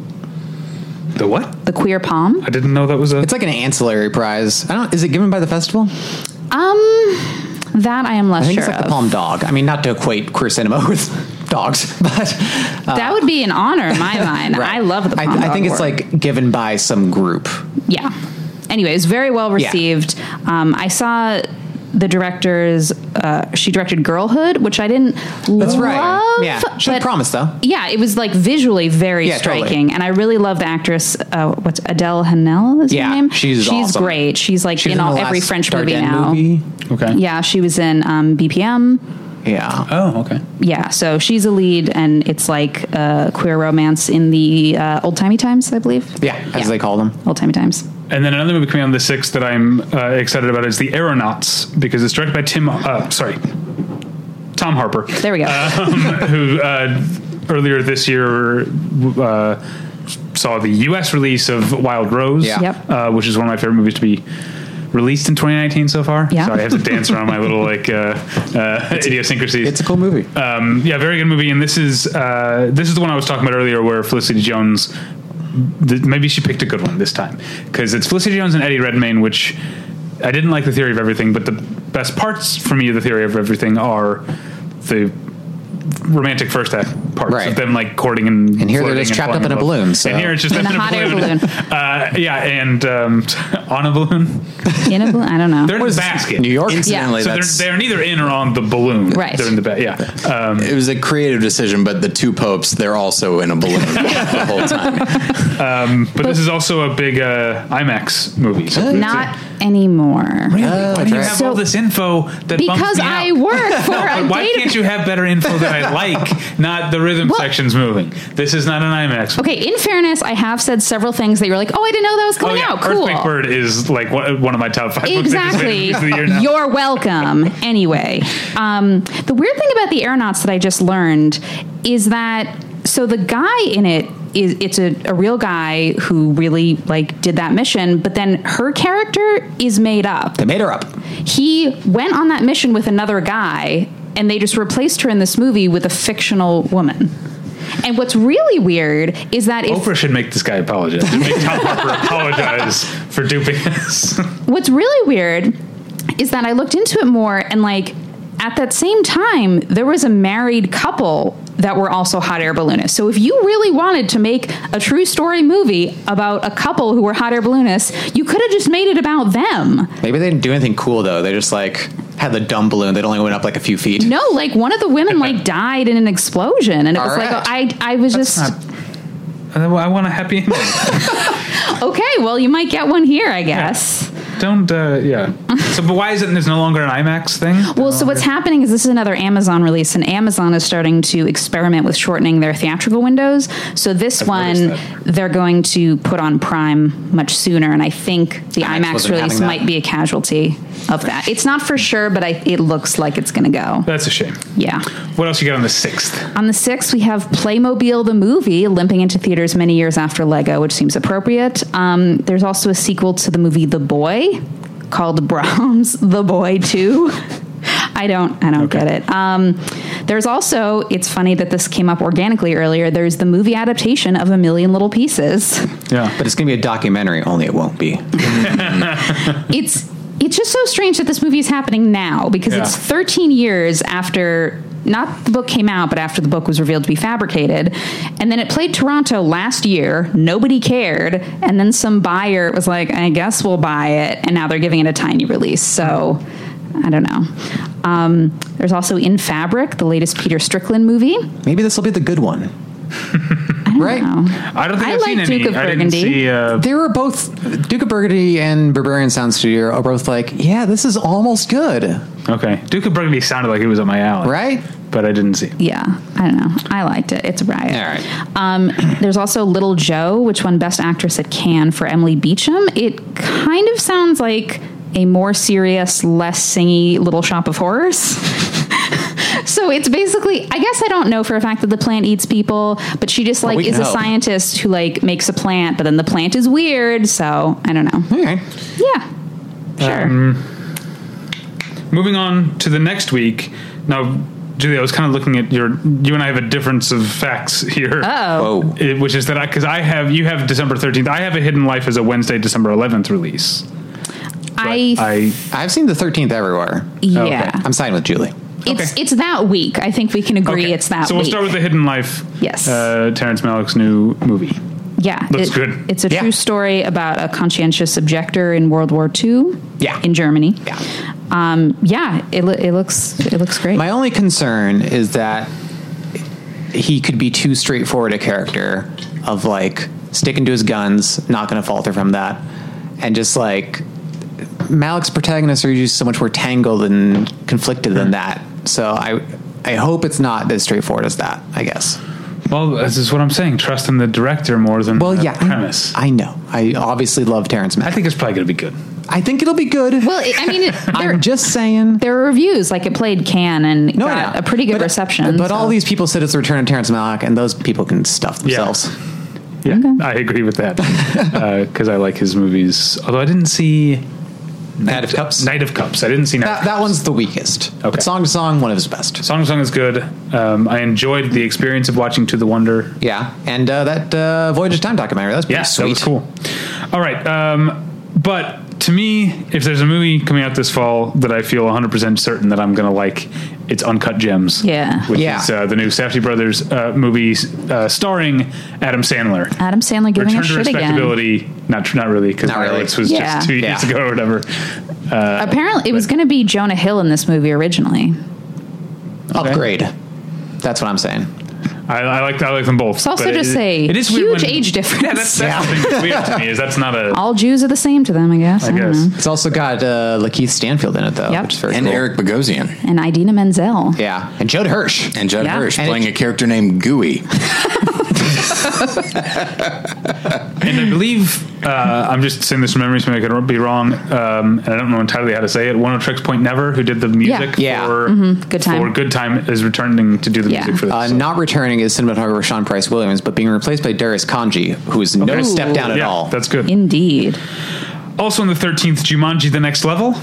Listen. Comes out? I saw the first Jumanji on a Tyler liked plane. I loved it. I saw it on a plane, and it is a perfect plane movie. So I look forward to watching this one on a plane someday. Sure. You know? Um, and then, man, this is a big week for me because another movie that I am uh, really looking forward to is the second remake of Black Christmas. Um, Yep. Because Black Christmas is one of my favorite horror movies of all time, the original one. Mm-hmm. I never saw the 2006 one. Um, but mm, people don't seem to think very highly of it.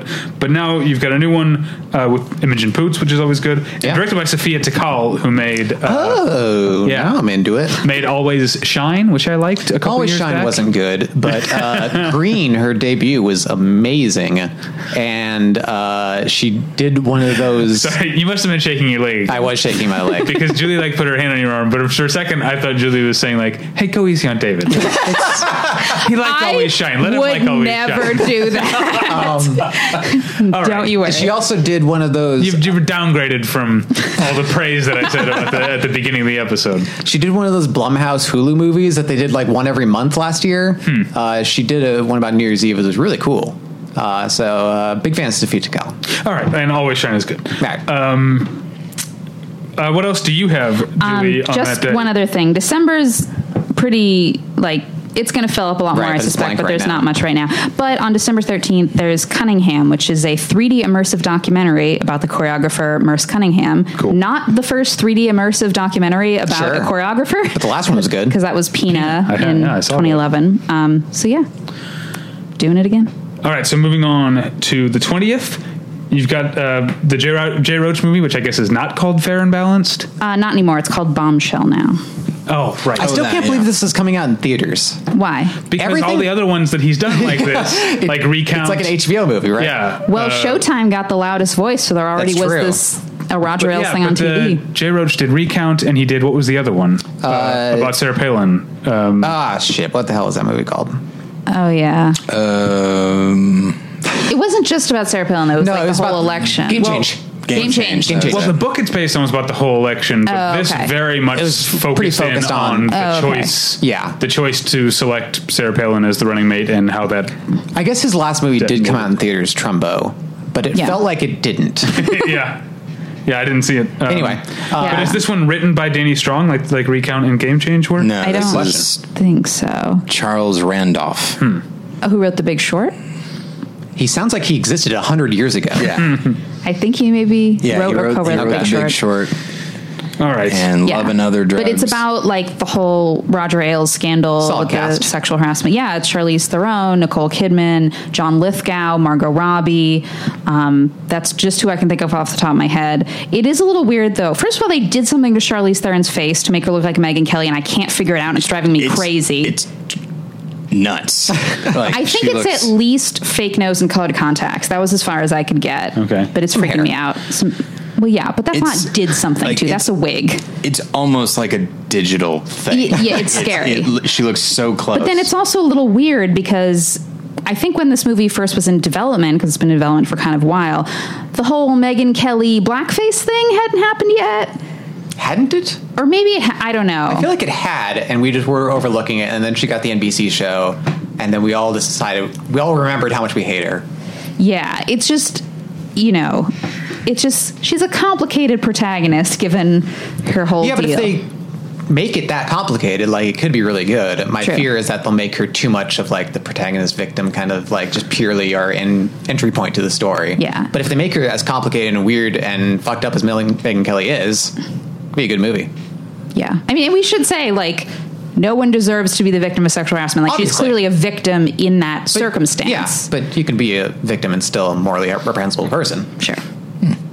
I don't know. I'm not that. Uh, I saw Recount and Game Change, and I'm not, I know, very, I'm not very hopeful. not but very excited. Um, I'm trying to talk myself up to it. These next two I'm going to lump together so I can make a little joke. All right. Um, you got Star Wars: The Rise of Skywalker and Cats, which is perfect counter programming because everyone wants to see Star Wars and no one wants to see Cats. Um, you, Thought I had are, a joke when I made this list days ago. you are forgetting one demographic who wants to see cats is Taylor Swift fans. Oh, That's yeah. true. Taylor Swift fans are losing their goddamn minds for cats. Can't wait to see her as a sexy cat. Guys, I'm very scared of cats. The I saw the trailer and I was like upset for like hours. You've seen the trailer, right? No. Yes. You you must. You really must. It's- even as someone who doesn't watch trailers. I, it's- I literally yeah. sat there slack jawed. I just was in absolute disbelief. I'm actually more into it than I was before when I thought it was just a boring Tom Hooper movie. Like Okay. it at least doesn't look boring. See, I think it's going to be the new The Room. Honestly, I think it's so insane. So for those who haven't seen the trailer, basically what they did is they like made the people into like cat human hybrids digitally. It's real Dr. Moreau shit. So like their actual face is human, but then they made like digital cat ears and s- half cat bodies And they put like fur, Fur, over yeah. their for faces. and then Yeah. like but the anatomy's weird like the tails are coming out of their butts Yeah. like the tails are coming from between their butt cheeks it's so weird and then like the scale too because the cats are supposed to be real cat size so you see them like you see like the taylor swift cat like sitting on a giant chair Yeah. and it's just i thought i was on drugs i was like i don't think i'm on drugs am i on drugs It's like uh, what was that Lily Tomlin character? Uh, Edith Ann. It's like That's right. Yeah. All right.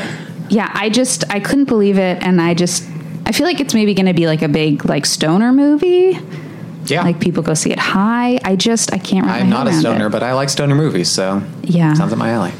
Yeah, David, you need to watch the trailer, but not for the reason that people watch trailers. Right. Like, Oh, okay.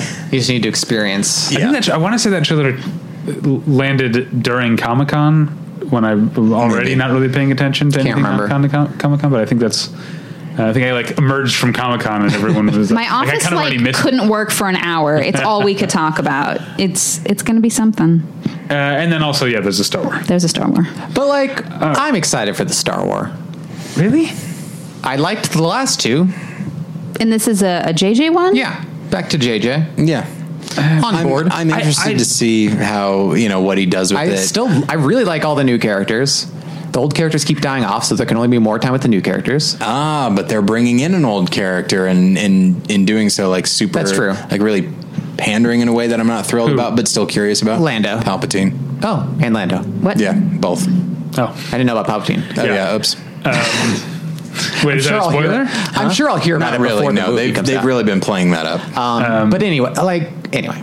I like the last two. I like the new characters. I'm I like bored. the last one. Well, we're talking about the Last real Jedi. Star Wars movies. Yeah, because I like Solo too. Yeah, Uh, so did I. But the real ones. Here's how I would rank All right. Disney Star Wars movies. All right. Number one, The Last Jedi. Right. Number two, Rogue One. No. Then Solo. No. then Force Awakens. No. I go. See, Force Awakens is almost better than Last Jedi to me.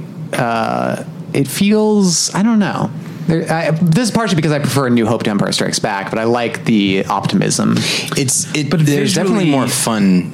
But Yeah. I, I think I prefer Last Jedi. I think Last Jedi is doing a lot more interesting stuff uh, and more visually interesting stuff. Yeah, that's the and thing. it's- I'm just that that J.J. Abrams style um, that's almost defined by a lack of style. It's too uh, gooey.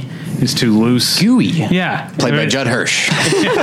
Everything just kind of feels like i guess i could also I think say it's a pretty Uh, sharp, sharp eye. that like I'm hardly a Star Wars scholar. I only saw them as an adult, but like the first JJ one, it felt a little imitative of the original ones, and Sure. I feel like Last Jedi was more of its own thing. yeah, which I is feel like exactly I- why Star Wars fans hated it. yeah. Right. Yes. And I, yeah, I feel like I overrated Force Awakens at first because I was so glad that it didn't suck, and then they made a bunch of movies that I think are better, and now in my mind, Force Awakens is uh, I don't know a It's- B minus. at It's best. actually very rewatchable. It's a lot of fun. okay. Uh, but at any rate, Colin Trevorrow is not directing this, so a small part of me will like it no matter what, just knowing what could have been, even if it's Because he like garbage. started working on it Yeah. right and got he wanted to shoot parts of it in space, which is like like like, cool. real space. like real space. is, Should have done that. Is Wait, he is that- crazy? That's Is- where no one can hear you scream, right? He definitely seems like disproportionately uh, sure of himself. And I mean, was Disney like, "W- listen, we're Disney, but come on. Yeah. Well, then he makes the Book Book of Henry, and people are like, oh no. Yeah. All right, moving on to Christmas Day, or do you have more? Nope, that's it. You have an over to, to the twentieth. Okay, Christmas moving Day, on to Christmas aka Day. Little Women Day. Women Day. Little yeah. Women. Yes. That's one of Capping the off more. Little Women year. Put it in my veins. one I'm of so the more, excited. Yeah, we're definitely one of the more uh, highly more highly anticipated movies for me. Yeah, for Uh, sure. right below Earthquake Bird at this point. They just kept announcing the cast. I was like, it just keeps getting better. Yeah. I yeah. Yeah. Yeah. Greta Gerwig directing again. We actually saw the '90s one for the first time earlier this year. Yeah.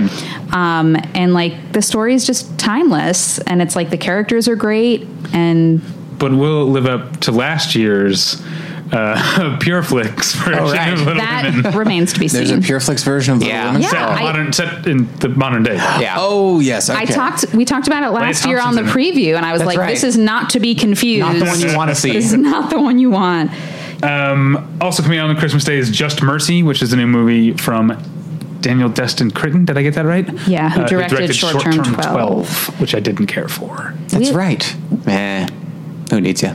Yeah, we we liked it, but Yeah. the only the thing I don't like, and this is going to get me a lot more hate, so don't worry, I'll pull focus from you. Is that I don't like Michael B. Jordan, guys? I don't. Oh. I don't. That's that's. this has made me an enemy of so many people, especially Scorching hot take. especially He's very women. charming. Why do you hate him so much? I hate him because he's to me he always seems like he's trying so hard to be cool. It's always like just like me, but I don't think that's what the characters he's playing are doing. It feels like that's what he's doing, and I, I am not That's into it's it. funny because that's the exact reason that I don't like Miles Teller. Yeah, I And think we yet, yeah. I don't feel that way about Michael B. Jordan. I like him a lot. I know this is this is my own He's like island. Ewan McGregor. He's very charming. He's I, I don't know. I think we. I, I think he's played characters that are confident and sure of them uh, of themselves so far, at least in like the higher profile films. But even something like Fruitvale Station, like it's a more grounded, realistic character. But I wouldn't describe him as cool, uh, and maybe not even sure of himself, but just kind of. Maybe aloof, which is sort of another way of looking at uh, cool people. Um, so I, I think he's I think he's done what the characters require and done it quite well. I'm interested to see what will happen when he needs to play like a, and maybe it won't happen for a while because like he's young, good looking, in good shape, and so. Not to imply that being able to shed your charm is a uh, in, is indicative of a good actor, because obviously, like you know, Cary Grant. Um, but uh, but I'm interested to see the types of roles that he takes in the future because I think right now I think he's made good choices and I think he's done well with them, but I don't think he's taken a whole lot of risks. Um, Sure. which is which is fine, um, but yeah, it's yeah, he's he doesn't necessarily get me to see a movie, but him being in a movie is usually like oh neat. Yeah, I mean this this does have a good cast. It has Brie Larson, Jamie Foxx, has some other good names too. Um, it's a true story of a lawyer free trying to free a convicted murderer from death row. So, admittedly, I don't know what role he plays in this. Um, he might be the lawyer. I I guess I am assume not he's sure. the lawyer and Brie Larson's on to throw. I'm sure, but uh, we'll Why see. is that funny? Right. Well, I'm I'm making a joke about the way Hollywood works. Uh, yeah. Oh, Okay. But yeah, Um, all right. Sam Mendes, 1917, starring Benedict Cumberbatch, Sam Among Mendes- others, Uh, among others. Sam Mendes once again trying to uh, ape Christopher Nolan, but I think it could be good. But when did he let's do it all before? let's all Skyfall. watch. What's Oh, what's I the didn't other one? see that. what? What's what's oh, uh, Midway Roland Road? Emmerich's? What's Roland Emmerich's? uh, Midway. Midway. Midway. Let's all watch Midway in the 1917, and then marvel at how uh, apparently amazing Christopher Nolan is. yeah. Right. Yeah. Yeah, Everyone. it wants is to be kind of him. interesting that it's a World War One movie. You don't see a lot of those. I Yeah. did have that thought. It's Yeah. and I feel like it's something that think about it like uh, and maybe because you know it's been hundred years now. Sure. but Wonder Woman. Uh, what is it? They shall not. Well, they shall not grow old. Mm-hmm. Mm-hmm. And now Oh, yeah. this, like, there definitely seems to be kind of a turn towards that, There was which I also think I'm, this isn't what you're talking about, but both Tolkien and Goodbye Christopher Robin had World Sure. War One sequences. In sure. them. was War Horse World War One? Um, Uh, I, think believe so. Yeah. That was a long time ago, though. Yeah, I think War it's. Horse is very old. I think it's because We barely even knew who Tom Hiddleston was that's True. Yeah, uh, when, when War Horse came out. I think it's because like night. Uh, World War One doesn't have like the same kind of like epic all American heroism of World Right. War Two. Like it Nor was does it just have a lot of the- people dying in trenches, and it, was also just doesn't awful. have the obvious villains, Right. You Right. know? Right. Um, like World War II comes along, and we're just like, it's like this thing writes itself. Yeah. Um, but yeah, but I do think like not to reduce real life tragedy to just movie terms, but. World War One can be really cinematic. Yeah. uh, you know those trenches uh, pretty rough. yeah. Paths of Glory. Paths of Glory. Yeah. Um, uh, also on Christmas Day, Spies in Disguise. Yeah. What is that? It's about a. It's, an animated, movie about a spy that gets turned into a pigeon. What the fuck? Yep. I would say it's the animated movie that we've talked about tonight that I'm most looking forward to. I would whatever that's well, worth. Has the Most tepid praise. I've Oh, ever this heard. thing. That's right. I saw a trailer for this. Okay. I would say it's the animated movie we need right now. Rachel Brosnahan's doing a voice, and I hope she's just playing Mrs. Maisel. That would be. definitely doing stand up as a pigeon. What else do you have on Christmas? Um, we have, unless it's been moved, I don't think so. Super Intelligence, which is a new Melissa McCarthy movie, which is kind of surprising that it's a Christmas Day release. It's just like a comedy about like an AI robot. Does she play the robot? I don't think so. Uh. Yeah, that'd be interesting. Yeah, I'm always rooting for her, but I feel like she makes so many bad movies, and it breaks my heart. Yeah. 'Cause she's but so funny. The the good ones that she's made are like enough to carry me through. Yeah. That and then when like it's like, oh, I'm not interested in. Well, I, I saw Life of the Party. It's like this was terrible. You know, what? I'm gonna go watch some SNL, some SNL sketches she Yeah. was in to remind myself why I love her so much. Oh, James Corden voices the robot. Oh, but also so Brian, it's gonna be kind of cloying, I guess. what movie were we talking about again? super intelligence. Okay. Oh shit! I, was back to literally- 1917. I had t- tuned out to look at the next thing that I was going to talk about, and I tuned back in to James Corden voices the robot. And I was like, In 1917. um, also, Brian Tyree Henry is in it, and apparently he and Melissa McCarthy became like best friends while making it, which is why they did that bit at the Oscars okay. where they like came out in wacky costumes. I don't Oh, know if you that's remember right. that. That's That was a good time. yeah, Uh, Michael Beach is in this film, and he's an actor that I've liked for a long time. He was What- in uh, he was in One False Move. Okay. Uh, directed by Carl Franklin. That's correct. who did the back half of Mindhunter. That's right. Which I haven't finished yet. I have one left. Yeah, David Fincher, Andrew Dominic, and Carl Franklin. Like that. Uh, They- that's, a solid good, season. Good trio. Although that is a weird like one of these like Carl Franklin is kind of a left turn from Yeah. uh, David Fincher and Andrew Dominic, but it's a good uh, good good stuff he did. We're way off track. The episode is long enough. Do we have anything else on De- December twenty fifth? uh, 25th, Christmas uh, Day? no, I have one more thing that's two days later. I don't know Yes, is if we're talking that about clemency? the same thing. It is. Return to respectability for Alfred Woodard. Clemency. That's the thing I Yes. was looking up. Uh, Yes. I'm a big Alfred Woodard fan. I was gonna Yeah. say, Yeah. I think she's been holding pretty strong. I don't know. She She, was, was in, in like Marvel movies. Yeah. Well, what are we is it? holding that against people on. now? But wait, there'd no, be no hang on. actors left. She was in uh, Luke Cage, right? But she was also in Civil War. Yeah. I didn't see either. I'm just looking at IMDb right now. Maybe I'm thinking of somebody else. No, she's in Luke Cage. She you're is right. in Luke Cage. Okay, Yeah. all right. But I'm saying she's also Oh, in interesting. Civil But War. this was a big That's two different characters. Two different characters. Yeah. this was a big hit at Sundance. I don't know if you caught it there. No, I did not. I haven't seen Um, but it, she plays a prison warden who's like conflicted and has inner turmoil. So, Sweet. Do you have anything else TBD? um, no, I I, have one, but the fact that I didn't have it here makes me think because you always know more than I do. thanks. so is Seberg not coming out this year? Well, okay, so this is the thing I was sticking to is like things that either have dates or the distributor has made it explicitly clear that they are going to release it this year. Okay. And for me, that fit neither criteria because does it? What distributor do you even have it as? Oh, I didn't look up uh, that. I did earlier. Um, Yeah, I think there's a lot of stuff. It's playing that's like- festivals. Yeah, Okay. playing at Toronto or Telluride or wh- Yeah. Venice or whatever that doesn't necessarily have a distributor or they don't know how well it's going to go over, so they haven't committed to doing an Yeah. award season thing. Because that one, I'm not even sure if it got bought yet. I see. I'm checking. No, distributed by Amazon Studios. Oh, right, that's right. But yeah, I don't think it's dated, and it Right. might not be this year. So Depends on how well Yeah. it goes over. I There- hope it goes over well because Gene Seberg rocks and Kristen Stewart rocks. Oh, it's yeah. another Mar- Margaret Qualley movie. And my- Yeah. yeah, my- uh, Stephen Root, Zazie Beats. Um, uh, in this house we stand, Vince Vaughn, Uh, Anthony Mackie. Well, Uh, you're Cole speaking for Uh, me Meany. now, and this is my house. Yeah. But this is what I was saying is like after the festivals, there are going to be a lot more dates. So s- already apologies in advance for stuff we didn't Yeah. we didn't get. Well, but- the- like I said, the episode's long enough. Let's Sure. wrap up. Thank you so much, you guys, for being here. yeah, yeah, we love to be um, here. I was so excited to have you guys on, and then Scott was mean to me, and Julie didn't come to my defense, mocked the idea that she would come to my the defense. very concept of defending it. I don't know what you expected. uh, and you can find us at battleshipretention.com. Hopefully, over the next few months, you'll be seeing reviews of lots of these movies, including some of them from TIFF uh, over the next week or so. Uh, that's at battleshipretention.com. You can email us at david at battleshipretention.com or tyler at battleshipretention.com. You can follow me, David, on Twitter at Davy Pretension. You can follow Tyler on Twitter at Tyler Pretension. Anything to plug, knowing that this is coming out in two weeks? Uh, a note to s- any Scottish listeners we might have. I am in Scotland right now, so if you want to get coffee, let me know. Where can people find you? Should they want to, or should you want them to? Uh, on the internet, you guys. I'm on Twitter at Rail of Tomorrow, regularly standing for Kirsten Dunst, It's a new show on Showtime. Very good.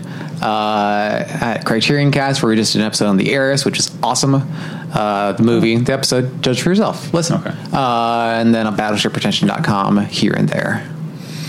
and I am the editor for the American Cinematech blog. I remembered to plug it this time. Nice. Uh, movies on the big screen.blogspot.com. Scott writes for it sometimes, um, but there's like recaps of people who came and did Q and A's. There's stuff about upcoming films. Check it out. If there's any typos, don't at me. Okay.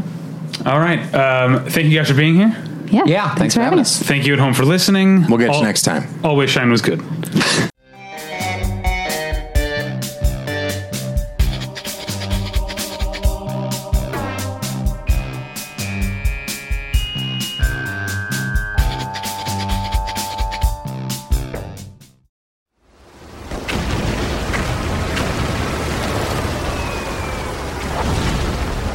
This program is a proud member of the Battleship Pretension Fleet.